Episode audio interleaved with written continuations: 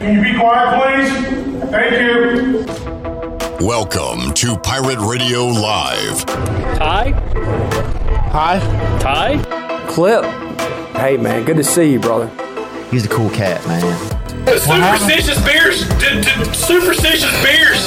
Got a little taco meat on my chest. I grabbed a handful of lunch meat and shoved it down my teammate's throat. I'm a former long snapper. Booty, booty, booty, booty, booty everywhere!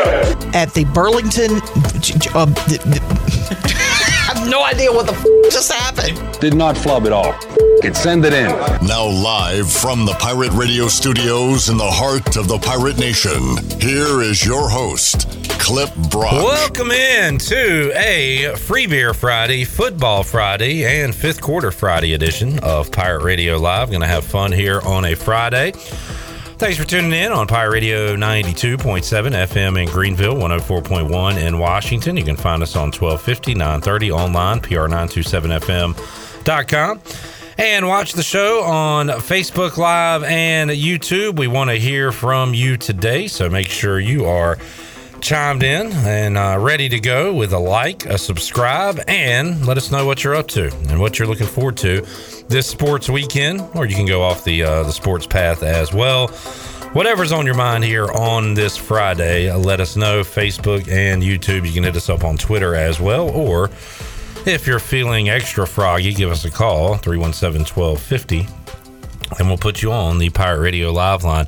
All right, coming up on today's show, got some guests to get to. We'll chat with Brian North. I haven't talked to him in a couple weeks. We'll talk uh, about what's going on in the world of sports this weekend. Uh, look at the Big Rock and some other items as well. He joins us coming up later on in hour number one. Hour two, Tony Dunn makes his weekly Friday appearance. We'll see if there's anything going on news and notes wise in the NFL. I do want to have some larger picture discussions. I was thinking about if you know we did a, a, draft earlier this week on soup and MLB hats with Patrick Mason.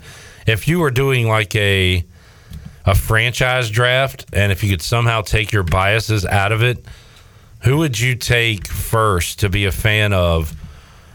And kind of three different ways, like all time. Who would you take that you're a fan of all time and still today? Who would you take if you were a fan just in your football watching life? For me, that would be since 1995. For Chandler, that would be. By the way, Chandler Honeycutt's here, so he can speak. Hello, Chandler. Hey, buddy, how you doing? Doing good. Thank you for letting me answer. Um, for you, that would be what 2007, eight. When does your football watching life begin? For East Carolina, 2007. For Panther football, 2011. All right, but did you know about the NFL before 2011? I did. All right, I, we'll start 2011. Yeah, I, I, did. I mean, I just I wasn't kind of I wasn't invested in it. I do. I, I remember watching Chris Johnson and those Titans. You know, those Titans teams with Kerry Collins the year that they started Speed. off eight and zero in the in the season and the 2,000 yard season for Chris Johnson. I do remember, it, but I just wasn't invested in it like I was when I started in 2011. 2011 will be your start time, and then how about you? Uh, intern Joey's here. Shirley's here. What's up, people? Shirley's got uh, major senioritis going on. We're gonna try to do. Senioritis? No way. We're gonna do. Uh, we're gonna get through this three hours as quick I as do we not can. have Shirley. senioritis. I am like stressed trying to make sure everything is done before I leave. Done, done. Uh, Joey, when did your uh, football watching life begin? Uh, I just did a little quick little research. My first season that I really started hammering on the Panthers was 2009. Okay. Um, John Fox still the head coach. Richardson still the owner. All right. Uh, so well, quarterback well, so that's question two. Question one is like all time. Question two from your the, the day your football watching live, and then question three, if you could pick another franchise to be a fan of for the next seven years, who would it be? So we're going to answer those questions. Well, whose future, whose whose immediate future looks the brightest right now? That you think you'll see a lot of wins and uh, some Super Bowls and be able to root for cool players. So we'll dive into some of those coming up in hour two with Tony Dunn. Hour three, Morgan Ahlers will join us. We'll get a Holt update and uh, we'll talk some sports with the voice of Dowdy Ficklen Stadium and Minges Coliseum, Morgan Ahlers, and Mark Greenhalgh. We'll get a live report um, from Greeny on the U.S. Open going on out in California. Do a quick leaderboard update. I'm kind of waiting around on my guys to hit the course. I got uh, a little piece of Scottie Scheffler and Jon Rahm going in this tournament, and uh, right now the leader is sitting at minus eight. We're still waiting for Rickie Fowler and Xander Schauffele to get on the course, who are sitting at minus eight and uh, try to extend their leads. But right now, you've got Wyndham Clark, Rickie Fowler, and Xander Schauffele sitting at eight under par. That is the lead at the U.S. Open. Rory McIlroy tied with a group at minus five.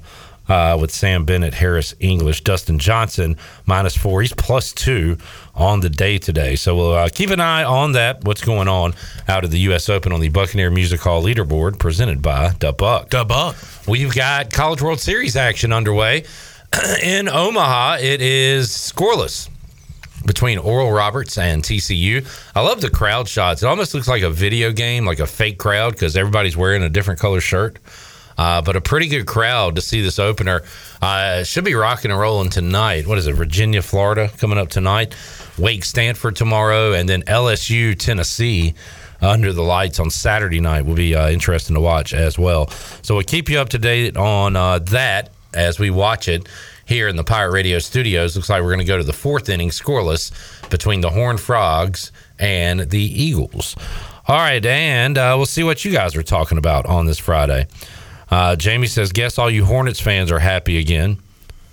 Eric says the words happy and Hornets aren't typically used in the same sentence. Um, interesting for me personally, Snyder out, MJ out.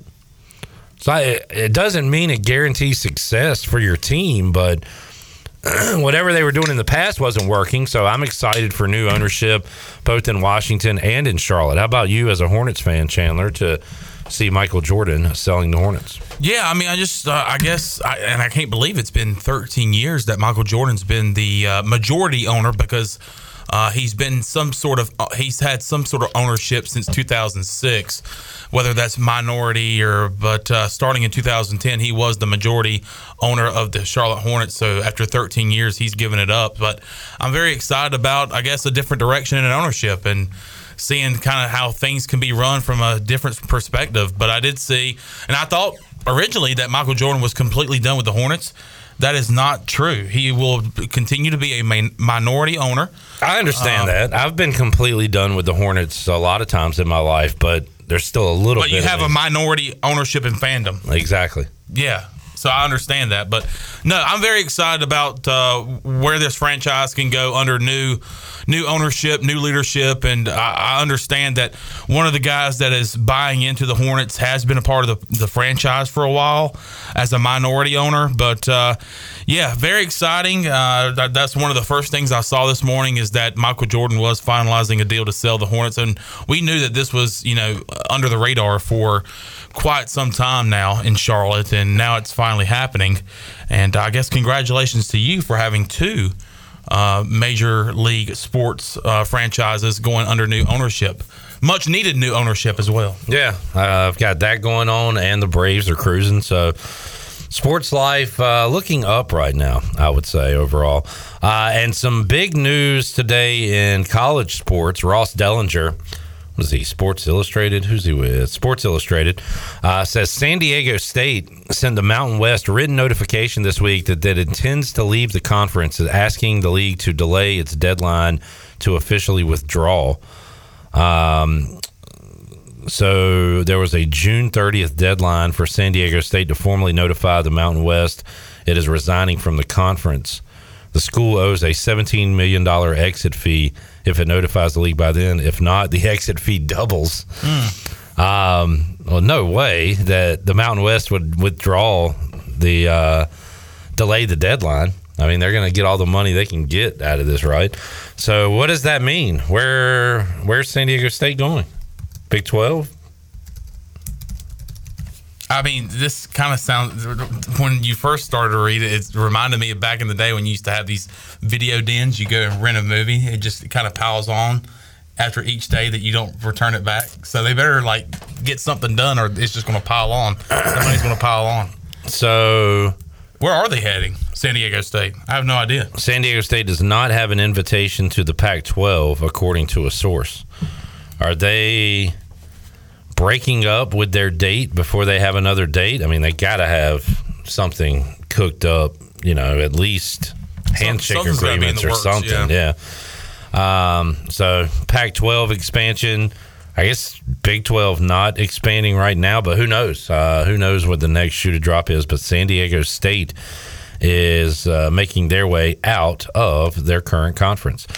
All right. Um, Jerry says 1984. My first memory was the Redskins defeating the St. Louis Cardinals. Those two teams don't even exist anymore. Uh, when the Cardinals missed a 50 yard field goal as time expired, Skins win the NFC East and make the playoffs. Now, I am a sports guy. This is breaking news to me. I did not know that before the St. Louis Rams, which before the St. Louis Rams was the Los Angeles Rams, but I did not know that there was a NFL team in St. Louis by the name of Cardinals, just like their baseball team. So St. Louis. That is shocking to me. The St. Louis Cardinals, 1987. Gene Stallings, who was also the head coach at Alabama. Alabama. Um, let's see. So they left St. Louis and went to, I guess, Phoenix. Is that how it worked out? Then the, NFL Cardinals. went back to St. Louis in 1995 from LA, and then recently Back to LA. back to LA. So that's uh, how all that worked. Well, there you go, Jerry. Thank you for educating younger uh, sports fans out there. Appreciate yeah, that. I, I did not know that, and that is very interesting. I love finding out new tidbits in sports because I mean I am a sports guy.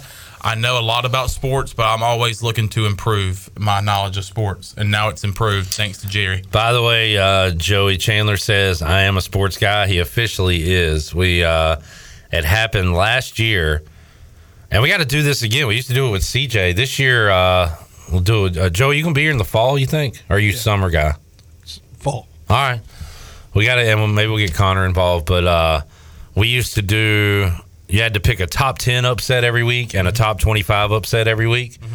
And there were pretty easy ones to pick, some were tough decisions. Uh, Chandler put the boys on the table. I Remember? Hey, put the You, you put the them boys out, put them on the table. you took them out. You put them on the table, and you said, "T- "Not." I mean, forget the spread, forget everything. Tennessee is going to beat Alabama. And I said, Chandler, if Tennessee beats Alabama, you win your sports guidem forever. And I can't take it away from you as much as I want to. I'll never be able to take it back from you. Yeah. Tennessee won that game. He's a sports guy. I I take That's so how it much, happened. I take so much pride in that pick because I mean I just I had so much confidence in Tennessee that day. Tennessee at home, big underdog. Uh, I like to see them, you know, upset Alabama, and sure enough, it and it was one of the craziest college football games of the season that year. So, uh, but what a great pick, and it's a it's a pick that will be remembered for the rest of time in the sports world. Sports world. They'll make a 30 for 30 just Yes, from that. pick. absolutely. Uh, Josh says MJ making deals from the boat. Maybe so. Maybe he's got a big marlin on the line and also uh, just became a whole lot richer. Jamie had the numbers out there and says uh, MJ did pretty well. Bought for 275 million, selling for 3 billion. Not a bad investment. Yeah, he, he uh, made some money off of the Hornets. And congrats to him for giving us crap season after crap season with crap players. Thank you. Thanks, MJ. Well, another story coming out of the Hornets. Not only did he sell the team, but apparently they're, you know, the uh, Pelicans are trying to trade up because they really want Scoot Henderson. All right. That, this is this is uh, fifth quarter Friday. I got to get this stuff in, but I want to circle back to that. Don't let me forget. I got you. Because I, I I don't know. I feel like Chandler and I differ on what we would do with that number two pick. So let's table that. We'll get into it maybe hour two. Uh, but it's fifth quarter Friday. So we did this last week. It was a lot of fun. What I've got today is another big calls from a, a fun win where everybody's celebrating. And I've got some oddball, negative, fun stuff. Uh, let's start with the big calls. Last week we did the victory over West Virginia in 2008. Today we'll go to 2014. Pirates crush North Carolina. Mhm. It is a celebration in Greenville. We partied on the fifth quarter. And uh, Shirley, let's hear some of those calls from that great day at Dowdy Ficklen Stadium. Kendall in Aiden. Hey, Kendall. 4 and 0 clip. 4 and 0 in the last two years against ACC opponents. 4 and 0. ACC, if you want some, as Nicholas would say, you come get some. Recruits out there, if you want, if you want to go to Chapel Hill or to Raleigh or to Winston Salem or or to Durham, you go right ahead. But if you want to come to the finest institution in the state of North Carolina, then you come to Greenville, Clip. You come to Greenville, baby. Go Pirates. Arr! Let's go to Herb in Greenville. Hey, Herb. Dear Mother of God, that was an awesome game. Governor McCrory, he, he just texted me. He said he's changing the name. He's taking executive order. He's changing the name from from North Carolina to East Carolina. That is the new state name as of Monday morning, eight o'clock sharp. Y'all check your websites. That's what it is. Let's go up to New York and talk to Matt. Hey, Matt. I just wanted to call in and say it was a hell of a football game. Very proud of the Pirates. And as somebody that does no longer live in Eastern North Carolina, I'm proud to wear purple and gold. Let's go to Mike in Greenville. Hey, Mike. I really feel sorry for UNC. You know, they're in ACC. We're a non P5. We're a non P5 school. You know, if they win, they're supposed to win. If we beat them, it really doesn't do anything for them. So I, I don't understand why UNC continues to play us.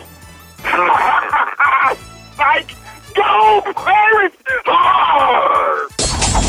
Let's go to Kyle, who is in traffic. Hey, Kyle. What's going on, guys? Hey, that was the personification of a domination with certification. And the Tar Heels, after that one, they're menstruating. Go Pirates. Let's go to Heath in Ocracoke. Hey, Heath. it was men versus boys today. I mean, it was just evident from, you know, the line just pushing them around, and then when you could see our running backs just outrunning all those three, four, and five star recruits that everybody talks about that Carolina always gets. As my good friend Johnny Gardner always says, he's the biggest pirate fan there ever is, ever was. If this was a fight, they would have stopped it. And that's just the bottom line. If it was a fight, they would have stopped it early on. And I don't know if I'm more excited to see Ruffin's show tomorrow or Larry Fedora to see how he tries to explain this. Hope you guys have a good night and go Pirates. Let's try Patrick in Greenville. Hey, Patrick. Last year, Carolina said that they weren't ready for us. They weren't prepared. So, what is their excuse this year? I'm dying to find out tomorrow. Let's go to Jeff in Erie, Pennsylvania. Hey, Jeff. The only problem I had, I turned on ESPNU and there was not a game on. All we had was an ECU Pirate recruiting video. So I'm hoping, I'm hoping what the kids saw was this is the place to be. This is where there's excitement. The announcers went on and on about skilled players. This is the kind of offense you want to play in, and it was just a phenomenal broadcast. And, and I just, I wish I was down there to enjoy it with you guys and in God's country. Let's go to William in LaGrange. Hey, William. Had the privilege today of meeting the guy that played center for us from 1946 to 48. He was a decorated World War II veteran. His name was last name was Pendleton. He had his actual jersey with him today, and also his letter on his sweater from that way back then. And uh, just it was a great day for Eastern North Carolina, a great day for Greenville and the Pirate Nation. And you know how, how long I've been around Pirate football, guys, and we've been told no, no, no. Well, today we can say a, a resounding damn it, yes. Chloe in Pinehurst. I just wanted to say cheaters never win. Oh, that is that is so Clip, true. I'm gonna go ahead and put that in a big call right there for Monday. Billy is up in Greenville. Hey, Billy. I hope this game served a point to everybody else and put every other team on notice that we'll play with anybody anywhere. And to be a part of this stadium tonight at the record crowd that we had at Rowdy Dowdy was absolutely phenomenal. Let's go to Mike in Greenville. Hey, Mike. I would just like to say that we beat the tar out the hills tonight. And I was the only thing I was looking for was uh, to see touchdown Tony Collins on the screen saying, "Larry, are you ready?" Shirley, do you have a Larry? Are you ready? Because can I you got. play that for him? You know, you know who's got to be ready. Larry, are you ready, Larry? Waylon's up in Grifton. Hey, Waylon. what is Larry? What would Larry? What what what was he saying at halftime? I mean, you you've had a fake field goal for a touchdown. You've run a halfback pass. You've had a block punt. You've had an interception, and you're still down 15 points. Guys, I have no who no no more Houdinis. I don't know what else to tell you. I've thrown the whole bag of tricks at you. I believe Larry was not ready, and he got his hat handed to him. Let's try Paul in Greenville. Hey, Paul. I'll tell you what, guys, the only thing a tall hole like me can do after a debacle of that magnitude is just laugh. And of course, Carolina Messenger boys are always a great source of material for the truly self-effacing. My favorite observations from the vanquish this season. Uncle, ECU covered the over solo. If ECU scores 100, do they get free biscuits at Bojangles?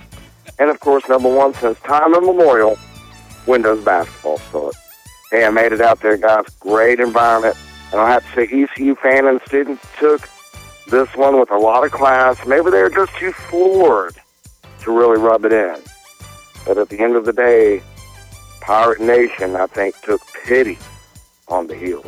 Let's go to Chicago Pirate. Hello, Chicago Pirates. I'm not even going to talk talk football tonight. Of course, I'm I'm excited about a Pirate victory, but uh, Coach Ruff is just an amazing guy. I thought I'd share with you guys that even during the prep for the Virginia Ti- Tech game, he took time to send my family a letter.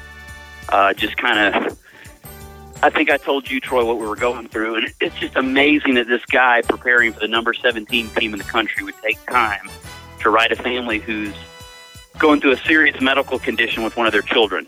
So, uh, aside from football, we're, we're just gifted, blessed, and incredibly. It's humbling to know what kind of man is leading the program. Yeah, I, I, I got to be careful not to get emotional, of course, but uh, it's it's just coaches like that are not a dime a dozen. And whether this program is winning or losing, uh, these fans and these alumni need to temper their emotions, uh, temper what they say, and realize that a guy like this is not common. And um, Ruff's got me for life. That's all I've got to say. Let's go to John in Wilmington. Come on, guy. I want to go ahead and get this out of the way. Troy D, Clip, Alan Thomas, the mayor. Give me a come on, guys. Come, on, guys. Go back to Robert McNeill's press conference when he got hired as the head coach. He was in Atlanta, Georgia, getting ready to take the damn uh, defensive coordinator job at Stanford, and he got the call that, that we wanted him in Greenville. He took it. If you ain't heard that story, Google it up. As Ruff McNeill would say, Google it up. Rick Smith cried. Rick Smith cried at his interview. He never sold his house in Brook Valley. I don't know about y'all, brother, but I want to be a part of somebody that wants to be a part of me. Go Pirates. And if Fedor says this ain't a rivalry game no more, he can kiss my well. Anyway, go Pirates. Oh man, Uh, that was a fun day. Love this new segment that we have on this show. It, bring, it brings back good memories. It's also kind of tough. Like I, those last two calls, one talking guy about- getting emotional talking about and McNeill. Yeah, and then the, the, the uh, Johnny, Johnny at the end. He, I want to be a part of something where people want to be a part of it. Yeah. Uh, it was not a year and a few months later, Ruffin McNeill was fired. That's how quickly things happen in the sports world. Yeah. You go from hero to goat very, very fast. You go from being top 15 in the country, going to Philadelphia to play Temple. You put the ball on the ground five times, and that's kind of where things went downhill. Next thing you know, you're finishing the season uh, at the at the hands of Cincinnati with a game-winning field goal that uh, knocked you out of bowl contention, five and seven. Next thing you know, Ruffin McNeill, the guy that so many Pirate fans loved and still love to this day, was fired. And then you hire Coach Mo, and then it's just, I mean, it, things turned around really quick for East Carolina football uh, in just a matter of, like like you said, a, a year and a few months. Yeah. And uh, so it's just crazy. And it's crazy. It, it, it's exciting, and it feels so good. It, it warms my heart to hear those those calls and the exciting, the excitement in those people's voices. Uh, but it's crazy to think about the quick turnaround in this program and the, way we've had to build back, and we're doing that right now with Mike Houston. All right. Uh, Jamie says the calls after big losses are much more entertaining. I know. I'm aware. I, I'm glad that my misery can entertain you, Jamie. The one that we have to take these calls and get berated for three hours. But I get it. That is uh, that is more entertaining. Negative sales. I get it. Uh, so on that note, let's hear a great call from Captain Bill. Captain Bill wanted to fire every good coach we've ever had. Uh, this one goes all the way back to uh, to Skip Holtz's days, Chandler. Wow. Yeah, I couldn't. I don't know what game this is from, but I can. You hear the players' names he says, and you hear the coach's name. You know the era it's from. So Shirley, give us some good old Captain Bill anger, real quick. Let's go back to the U.S. Cellular live line at 317 1250. Captain Bill's next up. Hey, Captain Bill. I am so freaking mad. Good Lord. This is a terrible football team. And people need to wake up. They need to read. They need to listen. They need to learn. The reason we're getting a deep ball further on us is because we ain't got Levin Neal in there and we ain't got Emmanuel Davis. We ain't got no depth there. Everybody's going to keep the third deep ball. Second of all, everybody, everybody needs I have criticized Patrick for the last couple weeks. Everybody shut up about Patrick. Patrick had a good day, I thought, compared to the first two weeks. The problem is this, is that sorry coaching staff. I wish Skip Hope had carried his rear end to wherever he could have carried it on the offseason because this whole coaching staff sucks. It's something every week. One week it's Patrick. Next week it's a secondary. One week it's the running backs. I mean, it's always something. Look at the missed tackles. I mean, a lot of things, what I noticed today, it's coachable. Missed tackles, arm tackling. I mean, it's coachable. Everything that, all these mistakes are coachable. No discipline. Uh, uh, sitting here getting 15 yard penalties, got no business getting. It's, it's discipline. This team is out of way. This team reminds me when Chuck Amato had his team about three years ago. It's what this team reminds me. This team is awful, man. I'm telling you, awful. This team needs to have a gut check. Somebody needs to do something because this is ridiculous. You got all this experience up here, right, clear across the board. This is the fifth year I have criticized Skip Holtz. Skip Holtz's whole staff since year one he come in here. I didn't like the hire. I didn't like his coaching staff. I didn't like any of it. But he brought him in here, and here's year five. Everybody said, shut your mouth, shut your mouth. You don't know what you're talking about. This is his year. Well, guess what? This is the worst year I think he's going to have at East Carolina because he's just not getting it done. And I'm frustrated, guys, and I appreciate y'all, appreciate y'all letting me vent and rage. But God, I am freaking pissed. And I'm going to hang up. There is uh, the infamous Captain Bill.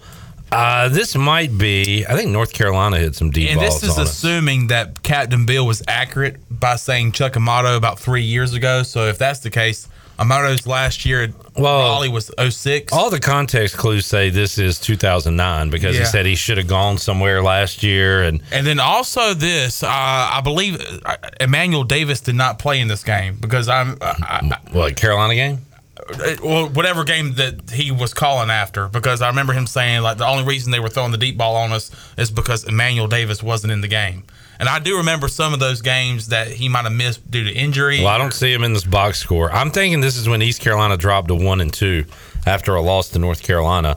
They ended up uh, winning nine games that year. Uh, of course, winning another conference championship, and unfortunately losing another heartbreaker in the Liberty Bowl to Arkansas. Ryan Mallett in Arkansas. Yeah. Um, let's get one more in here. I listened back to this today. I, sometimes I really am a jerk, aren't I? You can be honest. Being quite frank, yes. Thank you being for being frank. Thank you for being a Frank. Thank you for being a Frank. And I was uh, kind of a, I was kind of a jerk to this guy. My question is, did he earn it, or did I go too far, Chandler? Uh, yeah, it's not the major, but I'll be the judge of that. I'll let you judge it. All right, let's hear James in Greenville calling in after a game. 317 1250. James is up next in Greenville. Hey, James. Hello. Hello, hello, hello, hello. Turn your radio down. Hey, Troy and, and Jonathan, we appreciate everything y'all do. Neither one of them are here. Tonight is this win. Does this continue Scottie Montgomery's job or not after this win? All right. Thanks for the call, James. I'll let Troy and Jonathan answer that On when they're in the studio, but they're not here right now. Uh, Clip Brock, Terrance Copper, Alan Thomas here in the studio. T Cop, AT hanging out. Should I have answered his question? Or all right, here, all right. Here's my here's my answer. what should I? How should I have handled Here's my that? answer. No. You know why? He was not talking to you.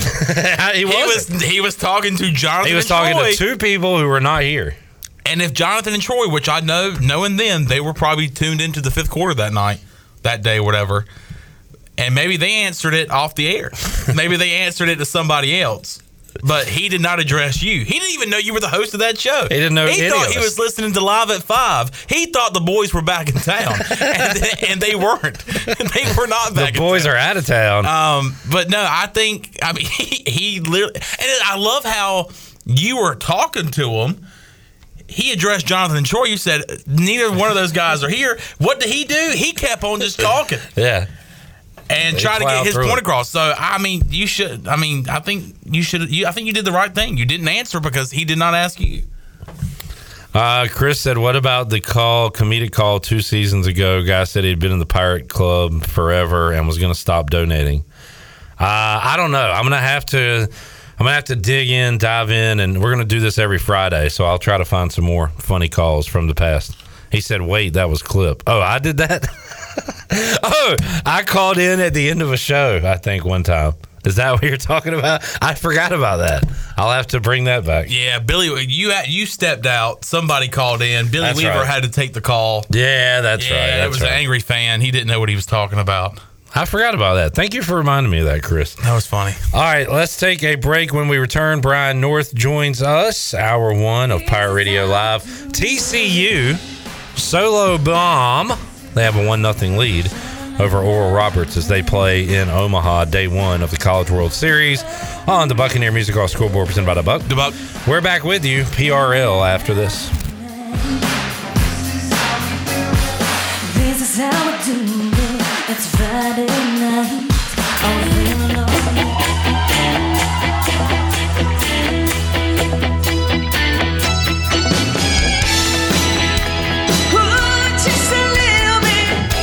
You're listening to Hour One of Pirate Radio Live. This hour is brought to you by Pirate Water. Get ready to party, pirates. Go to drinkpiratewater.com to find your new treasure. 21 and older only. Pirate Water. Why be yourself when you can be a pirate? Now, back to the show. Welcome back. Vacation spots are right here in our very own backyard and take a trip to a state park and enjoy traditional camping. You can also enjoy RV space and air conditioned cabins that can be rented with Wi Fi.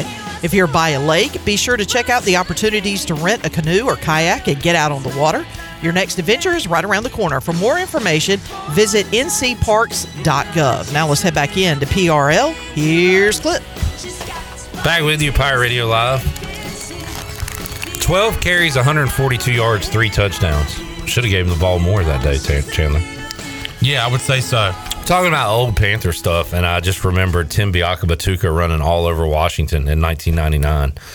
And he only had 142 yards. I say only because he had, just in touchdown runs alone, 106 yards in the first quarter.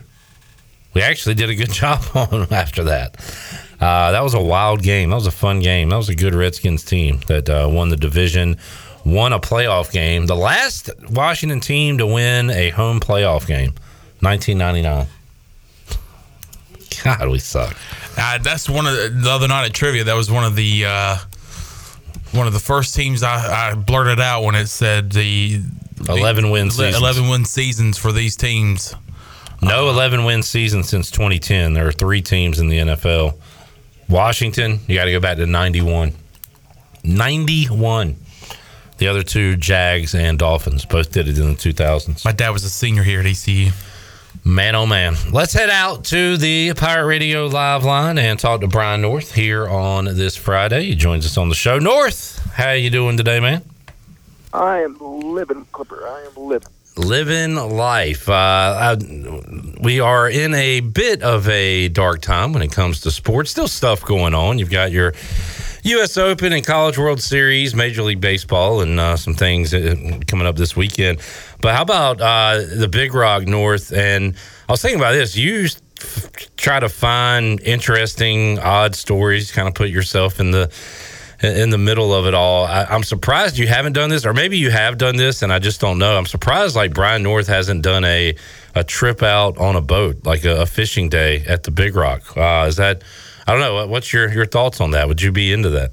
Yeah, uh, you know, we we plan it or, or say we're going to do it every year. The problem is it's a long day to do so, and and you don't know what time you're going to get back. So you basically can't count yourself for working that day uh, because you just don't know when you'll be back. So it's always just been logistically: do you take yourself out of the rotation when you only have six days of coverage as it is? Do you take yourself out? So I've just never taken myself out of the rotation uh, to do that. But we have had reporters go out before. The only one we've ever had witness a blue marlin be boated was a guy named Kyle Horan, and that was probably about ten years ago. Um, so it's it's it's hard. Uh, a gamble, right? It's fishing, and so um, most of the time it's just a dud day on the sea, and we don't see much when we send reporters out. Yeah, that, that, makes a lot of sense. There's a lot of uh, of sitting around time. There's anticipation, and uh, man, if you do get it, it's got to be a, a really cool feeling. I saw a lot of the boats, uh, almost all the boats signed up for the tournament were out on the water today. So. I don't know. It, I know it's a, a very vast blue sea out there, but in my brain, it, it's like uh, boats are right up beside each other fighting for the same marlin. I know it's not like that, but uh, a lot of boats on the water today. Looks like. Well, but but it kind of is because they're all looking for the Gulf Stream. They're all kind of trying to figure out where they're feeding, and they all kind of do their studying. So uh, even though it is a huge ocean, you know, they're all kind of looking for the same spots, Yeah. the feeding areas. And so um, when you see somebody, and you have to understand when they're when they're fishing for marlin, you know, those things go out like a mile when you catch them, and they dive and go off. Oh yeah. So yeah, it can be real easy if, if you've got somebody close by to get tangled lines, and you know no one wants to tangle their lines. So, um, but it's no, I, I've heard when it's crowded out there, you, you can see other ships, and that always kind of makes you feel uneasy when you see other ships. I don't know if uh, if MJ is out there on his boat, but uh, do know he's in the news for selling uh, the Charlotte Hornets. And for me personally, uh, all my owners are, are selling, which is a good thing. No Snyder, no MJ. Maybe uh, maybe we get some success with some of these teams. But saw uh, that coming out today, Brian, that the Charlotte Hornets going to get a, a new front office look. It looks like. Yeah, I haven't heard the reasons why, but obviously, you know, he's going to make a nice, healthy um, sum on his investment, and uh, maybe he's just tired of having to be a part of it. I, I just haven't heard the reasoning behind it. But Michael's always made pretty good financial decisions before, so I'm sure he's probably going to make a nice chunk of change on his initial investment. Yeah, and um, whoever's golfing with him next week better be ready because uh, it's going to be some expensive golf games. Yeah. Um, some expensive uh, bets on the line. Speaking of betting, Brian, uh, how about legalized gambling, sports gambling coming to North Carolina? Going to have to wait, I think, until the next calendar year, but uh, that has been put into motion, right? Yeah, yeah, supposedly in January there will be eight facilities in the state you can go to, and most of it you can do online uh, with your phone. Now, you tell me. I, I'm not a gambler. I don't ever place wagers. Does that make a difference that North Carolina has legalized it? Now, do you uh, would as a North Carolinian would you patronize only North Carolina businesses now? Does it really matter outside of maybe the in-person experience, and those are limited with only eight spots? Does that matter that uh, sports betting is now legalized in our state? Uh, yeah, yeah, I definitely think so because unless and there are folks, uh, I think there's like bookies on every corner, uh, but you, you have to know these people and uh, and form relationships with them, and a lot of people don't have that. A lot of people leave a live a clean lifestyle, like myself, Brian. Um, but now it is going to be so readily available, like when I went to uh, to New Jersey the last time. It was during the NCAA tournament, and I was I could have done it when I was driving through Virginia, but I waited till I got to New Jersey and signed up for uh, an, an online account with I want to say DraftKings it was, and they give you some kind of bonus. So while I was there, I basically gambled with free money. Ended up coming home with like I don't know sixty bucks when I drove home that Sunday. Made sure to go ahead and take it from my account while I was in New Jersey. I was wondering if it was all like by the time I got to North Carolina, would it all be wiped out? I didn't know how it was going to work, uh, but it ended up working out for me. But yeah, this is going to make it. Um, easy and for i guess opponents to gambling too easy for people to just get on their phones and, and lose their money um, and i've i've never been to a live sports book, Brian. So I am looking forward to that experience as well, watching games and everybody hooting and hollering. And some people, the happiest people on earth. Some people going to have to tell their wives there's no. Uh, you know, electricity for the next month. So, like, it's uh, there's pros and cons, obviously, but yeah, this is going to make it uh, super easy. Download an app, uh, put in your information, and bet on the game. That's kind of how it's going to go, I think, for people. I guess, I guess in my mind, I thought you could just get online and gamble without any problem, no matter where you live. So what? You, so now, Brian, and it's weird. They have some apps that do work where, and I don't know how they get around it or work around it, but there's like a Prize Picks app where people in North Carolina can go on, and and uh, even more mainstream than that, you can do the DraftKings like daily fantasy stuff. Like I could make a lineup tonight with Acuna and Aaron Judge, whatever. And actually play and, and win and lose real money, but you can't actually bet on the games themselves. Like Braves minus 120. You can't do that. But there are workarounds where, for some reason, you can bet on an individual's performance, but not on the team.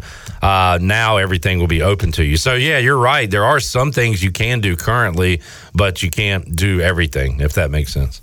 And that makes Ariel Epstein even more popular around Eastern North Carolina. Yeah, now she can move back. Yeah, yeah. She was getting on me about gambling the uh, the other day. Really? Yeah, just um, and and I ended up winning.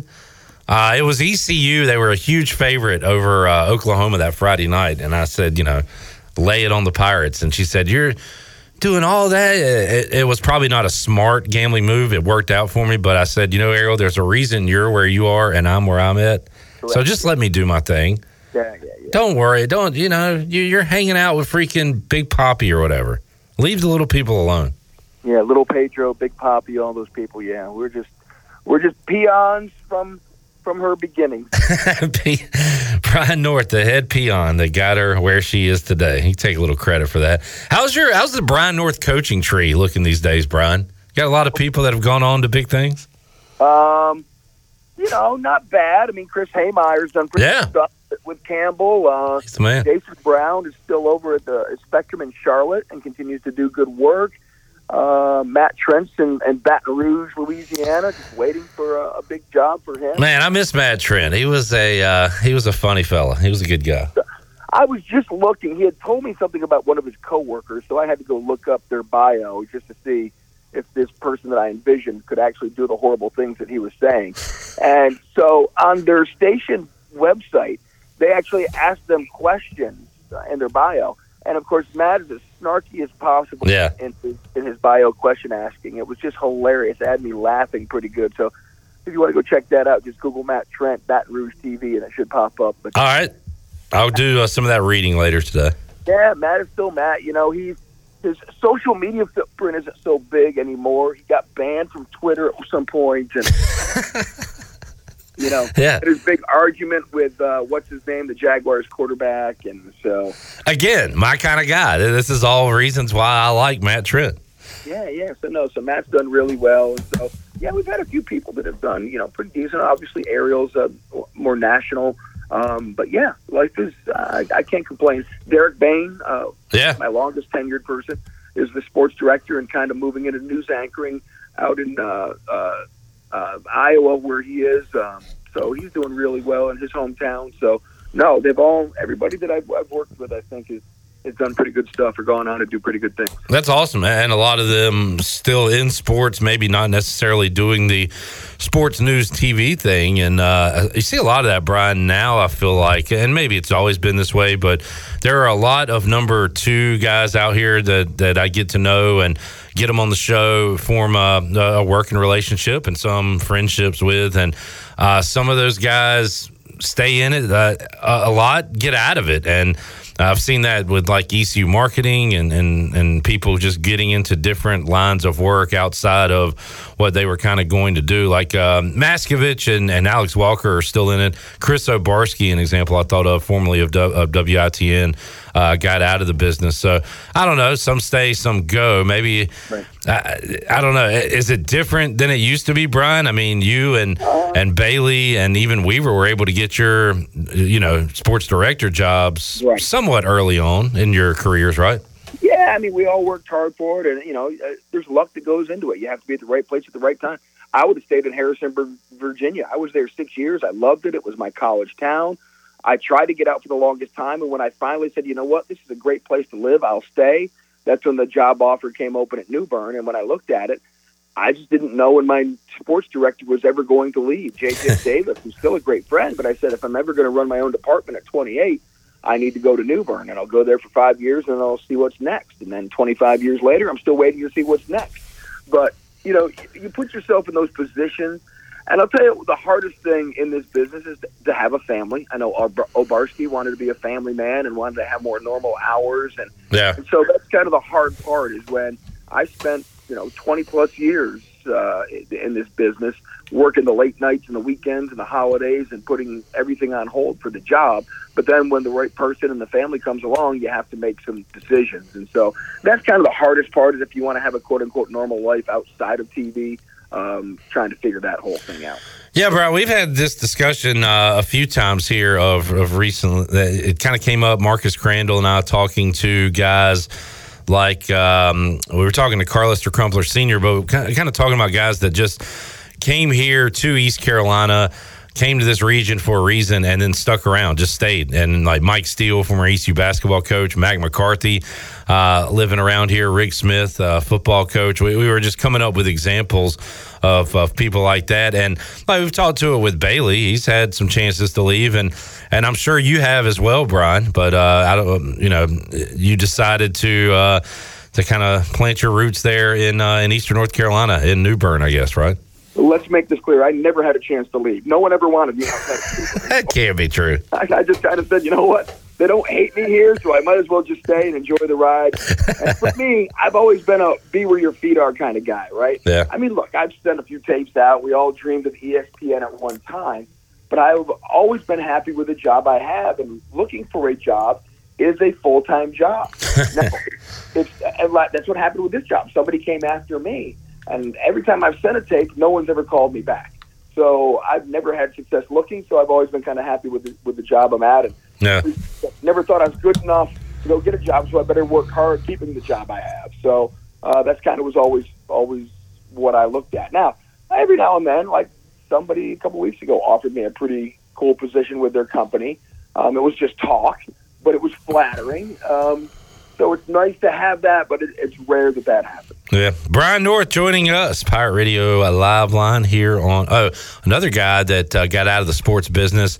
So when I came to Pirate Radio, I kind of took over Josh Spence's role here at Pirate Radio. And I remember Josh was telling me about the show he did and the guests he had on. And one of his regular guests was Brian North. And he was like, This guy is great to talk to, knows a little bit about everything, um, and, you know, good conversationalist. I would recommend calling him uh, early on. So I did, and I don't even know if we skipped a week. Josh left. I started doing a show, and Brian was on, and been doing it ever since. Uh, he's another guy that got out of it, Brian, but it's kind of how the whole Brian North uh, Clip Rock conversations uh, weekly started.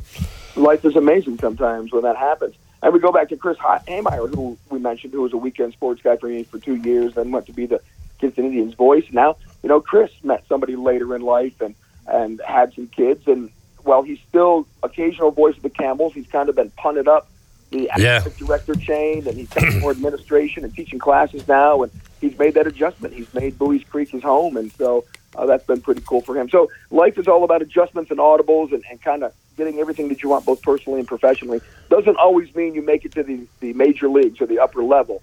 Uh, it's just being happy with where you are doing what you're doing. And I think if Clip Brock stayed at Pirate Radio the rest of his life, everybody would be happy because we'd be better for it because, you know, you do a great job and, and you just, you kind of enjoy those who excel at what they do and, and hope you can take advantage of them as long as, as, possible. Brian North joining us uh, and enjoy talking with Brian North about sports and whatever else we can come up with on a bit of a slight sports weekend. Are you following uh, Omaha at all? You, you got rooting interest for the underdog, Oral Roberts, or uh, I don't know, any local guys, Brian? You, you following that? Uh, Wake Forest mostly because it's been such a great story since 1955. Tom Walter, the head coach, gave a, pl- a kidney to a player many years ago. I mean, that's how invested that guy is in his program. And they're just so deep. And so Wake Forest has been a fun story to watch so far. You know, UVA, because of the connection with ECU, I'll keep an eye on them. Love the underdogs with Oral Roberts. And um, So yeah, no, I, I'm always invested in Omaha. That's a place I've been to a couple times. I haven't been to the new stadium, the Schwab. I haven't been there since Rosenblatt. But um, love the environment, love the atmosphere, love the stories around it. So no, I'll, I'll definitely be keeping his watch of that as much as I can. U.S. Open going on out in L.A. I guess the big golf news since the last time we chatted, Brian, is LIV uh, Tour and, and PGA and World Tour all kind of coming together in the same umbrella. I still don't understand what that means and, and what, how golf is going to look a year or two from now with schedules and who's playing in what. Uh, so I guess I'll just kind of wait and see on that. But um, I don't know. It does kind of show that if there's a right or a wrong decision, at least financially, uh, well, Harold Varner made the right decision financially from the start. But now that if they are all coming back together, makes him and those guys kind of look even smarter, right? Yeah, the whole thing is all these decisions are about money, right? And so the LIV Golf Tour won. That's all they ever wanted was to be accepted by the PGA. The PGA tried to hold out. They couldn't do it finan- financially. So no, it's um. uh, Look, uh, tarnish it? A guy like Harold Varner, did he really tarnish his reputation by going to the LIV Tour? I mean, maybe if Phil Mickelson does, maybe some of these other guys, but uh, I, I don't know how much Harold made. But winning the one tournament, he makes four million dollars, and the the only problem with those guys is they probably can't wear shorts again when they come back. Yeah. Um, I was wondering, do you have a happy medium and maybe they wear capris or something? Like, I've always been, I've always said the two things in golf: let them wear shorts and let the fans scream at them like you do a normally sporting event. I would love to see those changes. absolutely. Just uh, you're on the 18th putting and the crowd's doing chants and Oh yeah, doing Cameron crazy stuff at you. I, yeah, yeah. The Newman chant would be uh, Noonan chant would be. Uh, Noonan. Yep. so I'm curious to see what the you know there was talk about uh, team events and what's going to happen. I look, it's funny that the commissioner, what's his name, Monahan, uh, you know, the stress got to him this week. He had to take a vacation, stuffed with all that Saudi money in his back pocket. So uh, all about money, brother. All about God, I would love to have that stress just for one day, one weekend, you know? yeah, yeah. Death threats against you. Okay, well, let me just take my billion dollars they just handed me, and I'll just go somewhere else for a while. I'm scared to go on the yacht. They might find me out there. I guess I'll go in my mansion bunker that I have in another country. Rich get richer, man. Yeah. Brian, um, Nuggets win the series. I think Bam Adebayo won for at least for people that maybe only watch the playoffs, only watch the NBA finals. You don't know a lot about the Heat. You don't know a lot about Bam. Uh, I think he's a winner because, man, he, he was really good uh, in this series uh, against the Nuggets despite losing. Uh, averaged a double double. The problem is the guy he was guarding a lot averaged a triple. yeah. You know, Yeah. Bam has been great. It's just you know I don't know if he's that number two scorer that Heat need to win. He's probably a good number three Yeah. option, but uh, they need to find that number two. Scoring was the problem. Defense they played great. They just couldn't score enough. North, uh, always enjoy the chat, man. Uh, what you got planned for the weekend with the fam? Get healthy. I've just been dealing with the, the crud going around. Yeah. I got a little crud as well. You know where you get what is it like? Maybe a sinus infection where everything kind of smells the same. That bad. You know what I'm saying? I don't know Yeah. if I'm explaining it right, but I think I got that going on. I got uh, whether it's uh, it's bronchitis or pneumonia. Who knows? I Uh, have a theory. Uh, one of my wife's coworkers went to Australia about a month ago, and she came back with some sort of kangaroo flu, and no one's been right since. So I, I blame her on that. But it's been uh, it's been rough, man. It's uh, rattling when you talk. You know how that is. You Mm. season and go into coughing fits. So hopefully, just trying to get healthy this weekend. all right, heal up, and uh, we'll talk to you next week. Thanks for joining us today, Brian. See you, man. You got it. You got it, Clipper. Brian North joining us, Pirate Radio Live Line here on a Friday. We'll take a break, come back, wrap up hour number one. Oral Roberts has the lead, a two run, two out shot to give them a two to one lead over TCU. Backside, Appa Guapo for number 12, Onions. A lot of mustaches going on with Oral Roberts. That was a good call there, Chandler. That was good. We'll wrap up hour one. Tony Dunn coming up hour two. More to go after this. Is that Trey Robertson?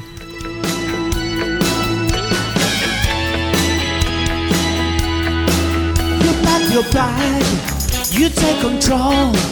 You move into my heart, and into my soul. Get out of my way.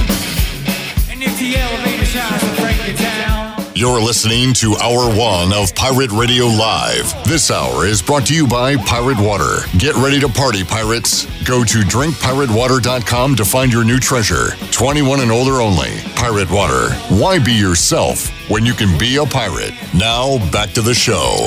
Welcome back. The Dickinson Avenue Public House is a lively and diverse restaurant in Greenville that uses fresh and local ingredients with influences of Creole, Asian, and upscale Southern cuisine. The Dickinson Avenue Public House offers a seasonally rotating menu and a full service bar with rotating craft brews on tap. Come to the intersection of 8th and Dickinson and enjoy dollar oysters Tuesday through Thursday from 5:30 to 7. And for more details, check out daphousenc.com. Now let's step back into PRL. Here's Clip. All right, uh, I do realize we're a break behind, Shirley. Yes, I know. So we'll either find a spot to get it in, or we'll do Chandler and I's favorite thing, which is our live reads of the commercials at the end of the show to talk about our great sponsors. I'm going to go see one of our great sponsors tonight because I want to get my hands on a $12 bacon and onion pizza from Familia. I saw, I saw that was the pizza of the week, and uh, man, did I enjoy the pizza of the week last week? If you missed out, you missed out. Buffalo chicken. Buffalo chicken. chicken pizza. Yeah, at Familia was phenomenal this week. It is the onion and bacon, like Clip said. so go and take it, take advantage of a great deal. Pizza of the week each and every week. Check them out on social media at Familia. That's Familia. You need to go there. My son is waiting tables there tonight. So Ask for Michael. Hey, go sit down and tip him, man. Our family could use it. Uh, help out the Dunn family. Uh, Pike with a good question on YouTube. Chandler, where do you take your darling this weekend? What do you mean by darling? The one that we had to pay for. oh, I, I don't even. I, don't, I don't think he's referring to that, Oh, but it's that not is that- a good reference. um, I don't know. Do you have a darling? No, not at the moment. Okay. Not at the moment. I've watched that. I can that always Paul go Pierce. online though and, and find a girlfriend of the day. Do we have, uh, oh, Shirley's on the phone. Shirley, do we still have Paul Pierce from last week, or did you delete that? I uh, Paul Pierce number one. I've listened to it like seven times. Oh, since then? actually, you Did know you what? You the have video? to watch the video. Yeah, it's the like video. nine hundred times better. I know. And the best, there is this one spot clip where he's like, uh, "Oh," and Kevin Garnett goes. Tell me later, P.